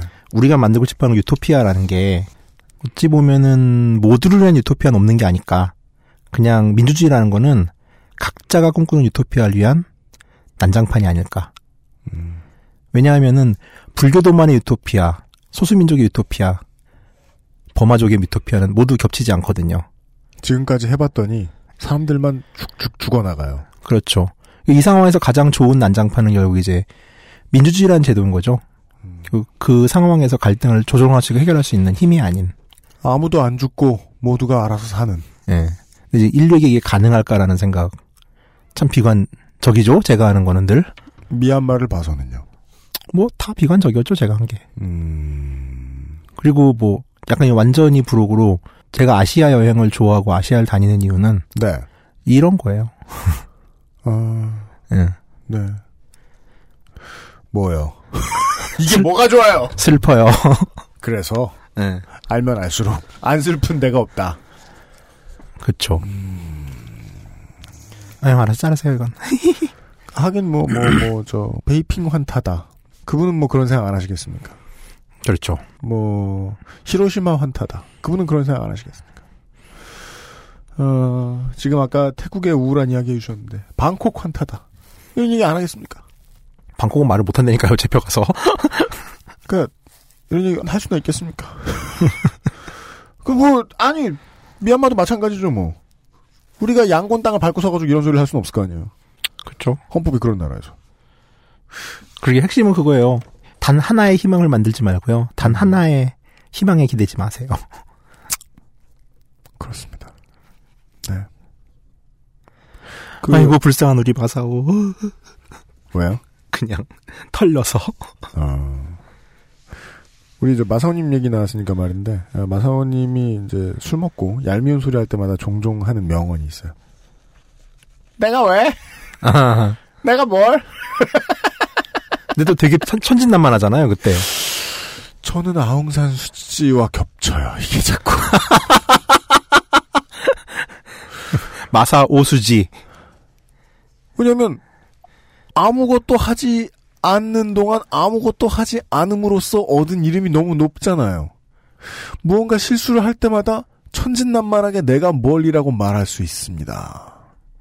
마성원 열심히 취재도 하고. 뭐 이제부터는 에이브이를 취재하실 거예요 아마. 네, 새로운 그렇다고. 진로는 그래요. 그렇다고 그러더라고요. 예, 자신의 드디어 믿음을 향해 나가셔야 돼. 마지막으로 그냥 시사 얘기 한 번 더 하랬더니 해놓은 짓을 보세요. 날 고소할 거야 사람들이. 어 끝난 얘기 있던데. 그, 그 주에도 작년에 마지막 이슈대 이빨에서도 이제 그런 문제가 좀 드러난 게 있었는데 저는 화내시는 분들 다 이해해요. 그러니까 한 사람의 정치인만 이제 바라기로 보고 있는 것 같은데 그런 사람이 왜 없어요. 백 명의 지지자가 있으면 열 명은 그래야죠. 열 명 넘잖아요 근데. 반대쪽 끝에 열 명은 아주 비판적인 지지자여야 되고 극단이 다 있어야지 조직인데 열 명이 좀 넘는다 치죠. 그건 앞으로 개선해 나가야죠. 숙제가 있고. 그렇다고 해서 미얀마처럼 야당의 지도자가 선택권이 없는 것도 아니잖아요. 새로운 일들을 많이 하고 있어요. 비판적 지지의 여지는 지지자들이 만들어내기도 하지만 정치가들이 만들어내기도 하거든요. 음, 나를, 그렇죠. 내가 이런 이런 일을 함에 따라서 이 사람이 좀 더 비판적으로 날 건강하게 지지해주기도 하고 내가 어떤 어떤 일을 하면은 사람들이 미친 듯이 그냥 눈물을 흘리면서 나오면 마이클 잭슨 대접을 해주기도 하고. 그건 정치인 이야기 나름이다. 아웅산 수치가 하기 나름이었던 것 같아요. 음, 맞아요. 이 사람은 이 나라를 바꿀 수 있는 가장 중요한 인물이었던 것 같아요. 어떻게 보면은 모두에게 이쁨 받지 않으면 미치는 분들 있잖아요, 약간. 그러니까 아웅산 아, 수지는 아, 아, 예, 예. 너무 많이 오랜 기간 민주화에 꼴셨기 때문에 그거를 괴로워하는 거예요. 중요한... 그래서 아무 말도 못하는 거예요. 그러다 보면 중요한 게 민주화가 아니라 꽃이 되는 거예요. 그렇죠. 그럼 그때부터 그 꽃은 더 이상 가장 뜨겁게 가장 열렬한 곳에서 맨 위에서 잘 보이는 깃발이 아니라 진짜 꽃. 네. 관상화가 되어버리죠. 그 과정이 있었을 것 같아요. 이 몇십 년 동안. 저는 그것이 알고 싶다 나오기 전에도 이제 뭐 소라넷에서 나쁜 짓 한 후기 같은 거는 이제 뭐 읽어본 적이 있긴 있었는데 그때 하는 말이 다 그거죠. 시면이 나를 들여다보기 시작한 지 이렇게 오래된지 몰랐다. 응. 그러니까 나는 잠깐의 쾌락을 위해서 인간의 존엄 따위 잠깐 잠깐 몰아넣고 그 다음에 다음날 아침에는 또 멀쩡하게 일하고 사회생활하고 가족과 잘 지내는 그런 사람인 줄 알았는데 이걸 반복하다 보니까 나는 매사에 매사에 인간의 존엄성을 존중 안 하는 사람이 되어 있더라. 음. 그런 얘기요. 왜냐하면 아웅산 수치의 마지막을 이제 짤막하게 환타님이 설명을 해주셨는데 아웅산 수치가 말로만 이야기하는 아웅산 수치 집권 이후의 국가는 지금까지 군대 밑에 삼권이 있었던 국가의 모습과 다를 바 없이 아웅산 수치 밑에 모든 권력을 두는 그런 그림이잖아요. 그걸 희고하는 것 같죠. 보고 배운 게 그거밖에 없는. 그럼 어떻게 하면 좋아? 그 비극이죠 이제. 이젠 끝났죠. 게임 끝났죠. 그렇죠. 예, 답 없죠. 그나저나 그 이제 호칭에 대해서는 이제 아웅산 수지 본인은 네. 수지라고 불러주길 바랬고요. 수지. 그리고 이제 미얀마 대사관에서도 네. 수찌 아니면 수지로 해달라. 네. 어, 수치는 수치스럽다. 네. 그 대충 그 발음 기호를 가지고만 열심히 읽어보면 수찌인 것 같긴 하더라고요. 네네. 케이 와이 아이 뭐 이렇게 표시하는 예, 것 맞아요, 같은데. 예예 예, 그죠 그죠. 그러면 찌라고 읽히는 게 맞던데. C가 G가 더 이뻐서 저는 수지라고 발음하기로. 알겠습니다. 네. 그게 오랜 세월 단 한 사람 이건 말이 안 돼요. 그런 느낌. 그 결혼을 해서 오랜 세월 서로의 단 한 사람이잖아요. 그러면 그거는 지고지순하게 바라본 게 아니고 그냥 정치적인 파트너로서 항해를 존나 같이 했기 때문에 그러니까 어쩔 수 없는 인생 동료잖아요. 서로 믿고 의지할 수밖에 없는. 배우자는 그거잖아요. 근데 그게 아니고 나의 아이콘이나 아이돌이 평생 한 사람인 건 아, 삑처리 할까? 음, 괜찮아요. 근데 이거는 한 내년쯤 돼서 이 부가 나올 것 같죠? 어차피 이제 정권 이양하고서 이천십칠 년에 초기 정책들이 나올 테니까. 예. 좀 그냥 한 일 년 있으면 윤곽도 드러날 것 같아요, 이거는. 이걸 삑처리하고 싶은 거예요. 그것이 알고 싶다 얘기가 나왔으니까 말인데요. 그것이 알고 싶다 해서 이런 경우 많이 봤어요. 예를 들면 제이엠에스 같은 거 말이죠. 아. 그런 생각밖에 안 들어요. 그게 교주가 아니려면은 좀 더 입체적이고 액션을 많이 취한 인물이었든지. 우리가 알 수 있는 건 창문 여는 타이밍과 시내로밖에 없는데. 인터뷰를 자주 했죠. 네. 하... 해외 언론과. 그러면 현상에 아무런 파장도 일으키지 못하는 판에 박힌 비판만을 쓸 수도 있잖아요. 일단 그 아웅산 수지를 보면서 느끼는 것 중에 하나는 이 사람의 메시지는 자국민을 위한 메시지가 아니에요. 정확히 누구를 위한 걸까요? 그건 모르겠어요. 근데 외국인을 위한 메시지를 던지는 건 맞아요. 그리고 외국 언론이 듣고 싶어하는 얘기를 해요. 자기 민족 문제, 자기 국가 문제에 있어서의 이슈에 대해서 발언하지 않고요. 그게 저기... 닮았네. 그게 똑 닮았네 그냥. 아니도 거기 말 잘해요. 양우선 수지는. 조리 있게. 그러니까 무엇을 그, 말하느냐 정도만 어. 합시다. 네. 네. 무엇을 말하느냐 정도만. 네. 아, 매우 많은 분에서 닮았고.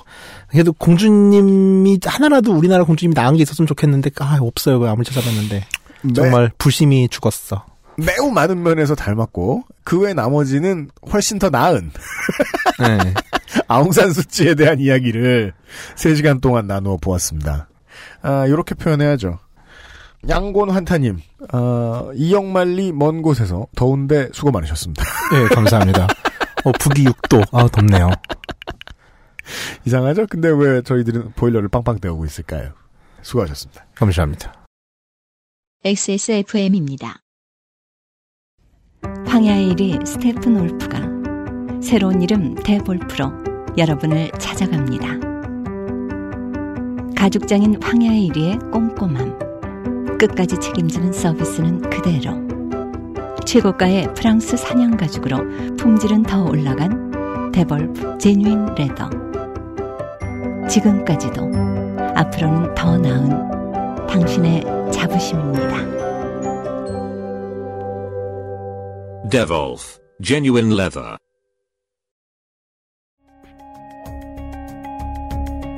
노트북도 컴스테이션에서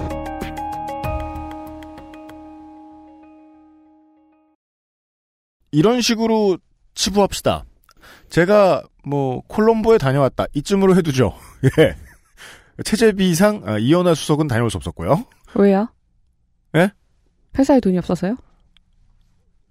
아니 사실은 네. 작년에 녹음한 거라서 그런데. 아, 참네. 네. 무슨 대답을 하라는 거야? 뭔 소린가 했네. 네. 아, 아니 왜냐면 아까까지는 이현아가 안 나왔잖아요. 아~ 그죠? 본편에는. 예, 그렇죠. 예, 그렇죠, 네. 그렇죠. 예. 아, 콜롬보 한탄인가 제가 콜롬보에서 녹음했습니다. 아, 이런 얘기를 들으셨고요.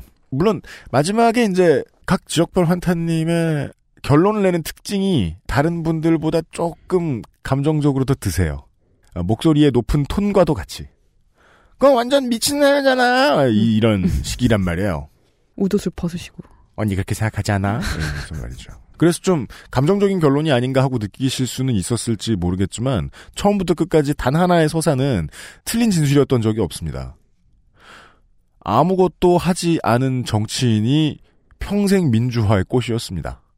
보통 일반적인 문화를 가지고 있는 다른 국가에서는 그런 존재를 뭐 신, 제사장 뭐 이 정도로밖에 부르지 않죠. 그리고요. 이현아 수석은 일요일에 아침에 장학 퀴즈 보셨나요? 그런 거? 아주 어렸을 때 보고 못 봤던 것 같아요. 일단 고등학교 때 가면 보기 싫어져요. 고등학교 때 안 했던 것 같아요. 아, 그래요? 예. 네. 아, 그 일단... 중간에 안 했잖아요. 아, 저 때는 좀 했던 것 같은데. 어... 예. 그니까 부모님이 결코 이게 그냥 예능 프로 보듯이 보지 않으시기 때문에. 그렇죠. 네.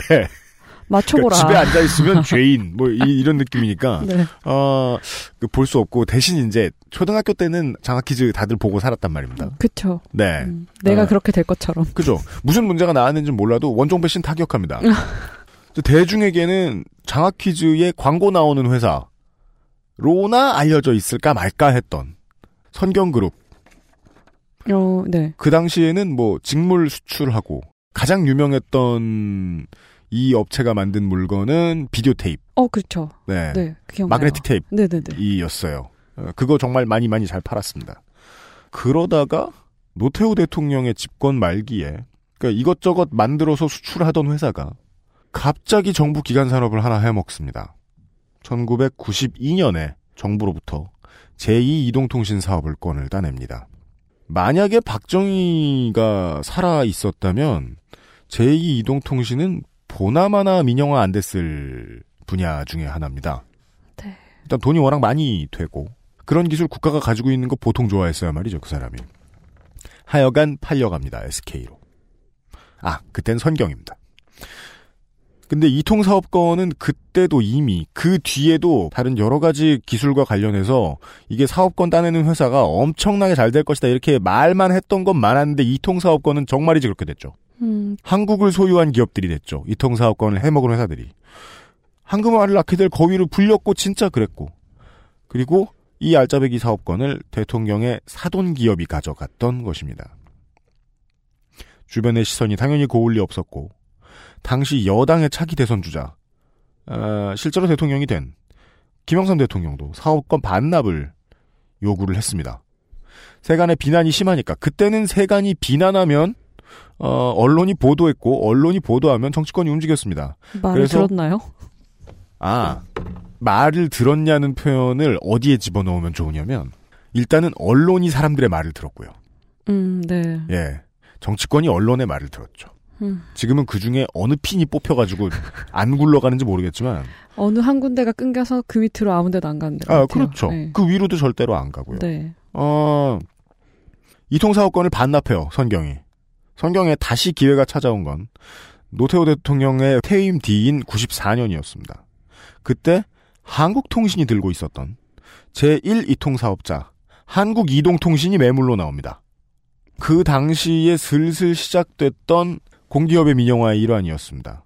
근데 뭐가 안 좋다면서 한국이동통신을 팔았다는 건 여전히 의심스럽습니다. 왜냐하면 한국통신을 팔면 그것도 말이 안 되는구나. 그때는 다들 집 전화 쓸 때였으니까. 그렇죠. 그러니까 이제 뭐 아무도 안 쓰는 물건을 생산해내는 공기업이 있었다 칩시다.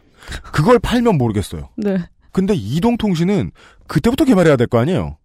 음, 그렇죠. 예. 네. 그러니까 그때부터 이제 인프라 잡고 뭔가를 준비해야 됐을 거 아니에요.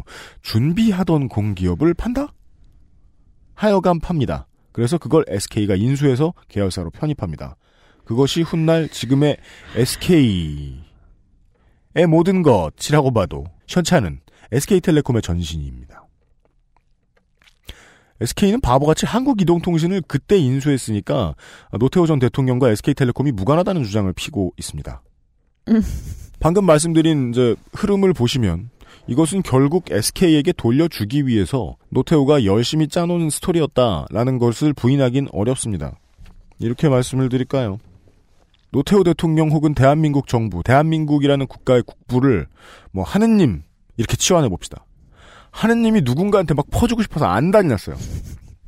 미친 듯이 퍼줬어요. 하느님이 자기 딸도 내려보냈어요. 그래서 그 행운아한테 결혼도 시켜줬어요. 사돈지간인가 보네요. 그렇습니다. 그 결혼도 했어요. 하느님과 사돈지간이 돼요. 그래서 하느님이 막 퍼줘요. 그 뒤에 퍼준 회사를 가지고 잘 될 수밖에 없어요. 너무 잘 돼서 돈방석 위에 놀다가 새로운 투자들을 해봐요. 막 실패해요. 그렇죠. 그랬죠. 음. 그럴 때는요. 경영권을 방어해야 돼요. 그래서 알짜배기들을 막 팔다가 또 막 위기를 맞고 그래요. 그러면 또 하나님이 퍼줍니다. 국민의 세금을 쥐어짜서. 그런데 결국 그 행운아는 지금 그 하느님이 내려보내준 딸내미와 이혼을 네. 하게 생겼죠. 여기서 드리고 싶은 말씀은요. 국부가 바보 같은 데로 들어가면 바보같이 쓰이다가 바보 같은 돌뿌리에 채여서 바보 같은 형태로 산산조각으로 날아갑니다. 증발해버립니다. 지금 노소영 관장과 최태원 회장이 이혼하면 에스케이가 두 쪽이 납니다. 두 쪽이 뭡니까? 여러 쪽이 날 가능성이 있습니다. 경영권을 노리고 있는 곳들은 정말 많으니까요. 안 그래도 투자를 잘하던 사람도 아니고 그 사람이. 풍지박산날 위기에 놓인 커다란 에스케이라는 이름 아래에 있는 돈. 그건 한국에서 왔잖아요. 한국 국민들한테서. 잘한 사람이 좀 가져갔으면 좋겠어요. 지금 아웅산 수치가 총선에서 승리해서 뭘 가져왔을 거란 말이에요. 역산해보자고요. 그가 나중에 큰 실정을 자꾸 반복하죠. 그러면 그제서야 미얀마의 국민들에게는 증명되는 걸지도 몰라요. 아, 이 사람은 노력 없이 받았구나. 줄 땐 모르죠. 얘가 노력을 했는지 어떤지. 이쁘기도 하고 창도 잘 내밀고. 진짜 대가가 아닌 대가를 받으면요. 그 대가를 내준 사람이 나중에 고생합니다. 허무해서 어떡해요. 그런 이야기를 말씀드렸습니다. 그리고 어, 허무해진 지 한 삼 년쯤 됐습니다. 이천십육 년 첫 번째 그것은 알기 싫다 두 시간이 지나갔습니다. 들어주셔서 감사합니다. 책임 프로듀서 유엠씨가 있었고요. 어, 엔지니어의 이, 이, 이현아 홍보수석이 있었고요. 그리고 진행에도 이현아 홍보수석이 있었습니다. 공보 아니었어요? 공보수석이 있었습니다. 청와대인가요? 내가 되게 여러 가지를 하고 있구나. 발음 못하는 것도 하고. 예, 욕심을 들려야겠네. 다음 주에 뵙겠습니다. 안녕히 계십시오. 감사합니다. 엑스에스에프엠입니다. I, D, W, K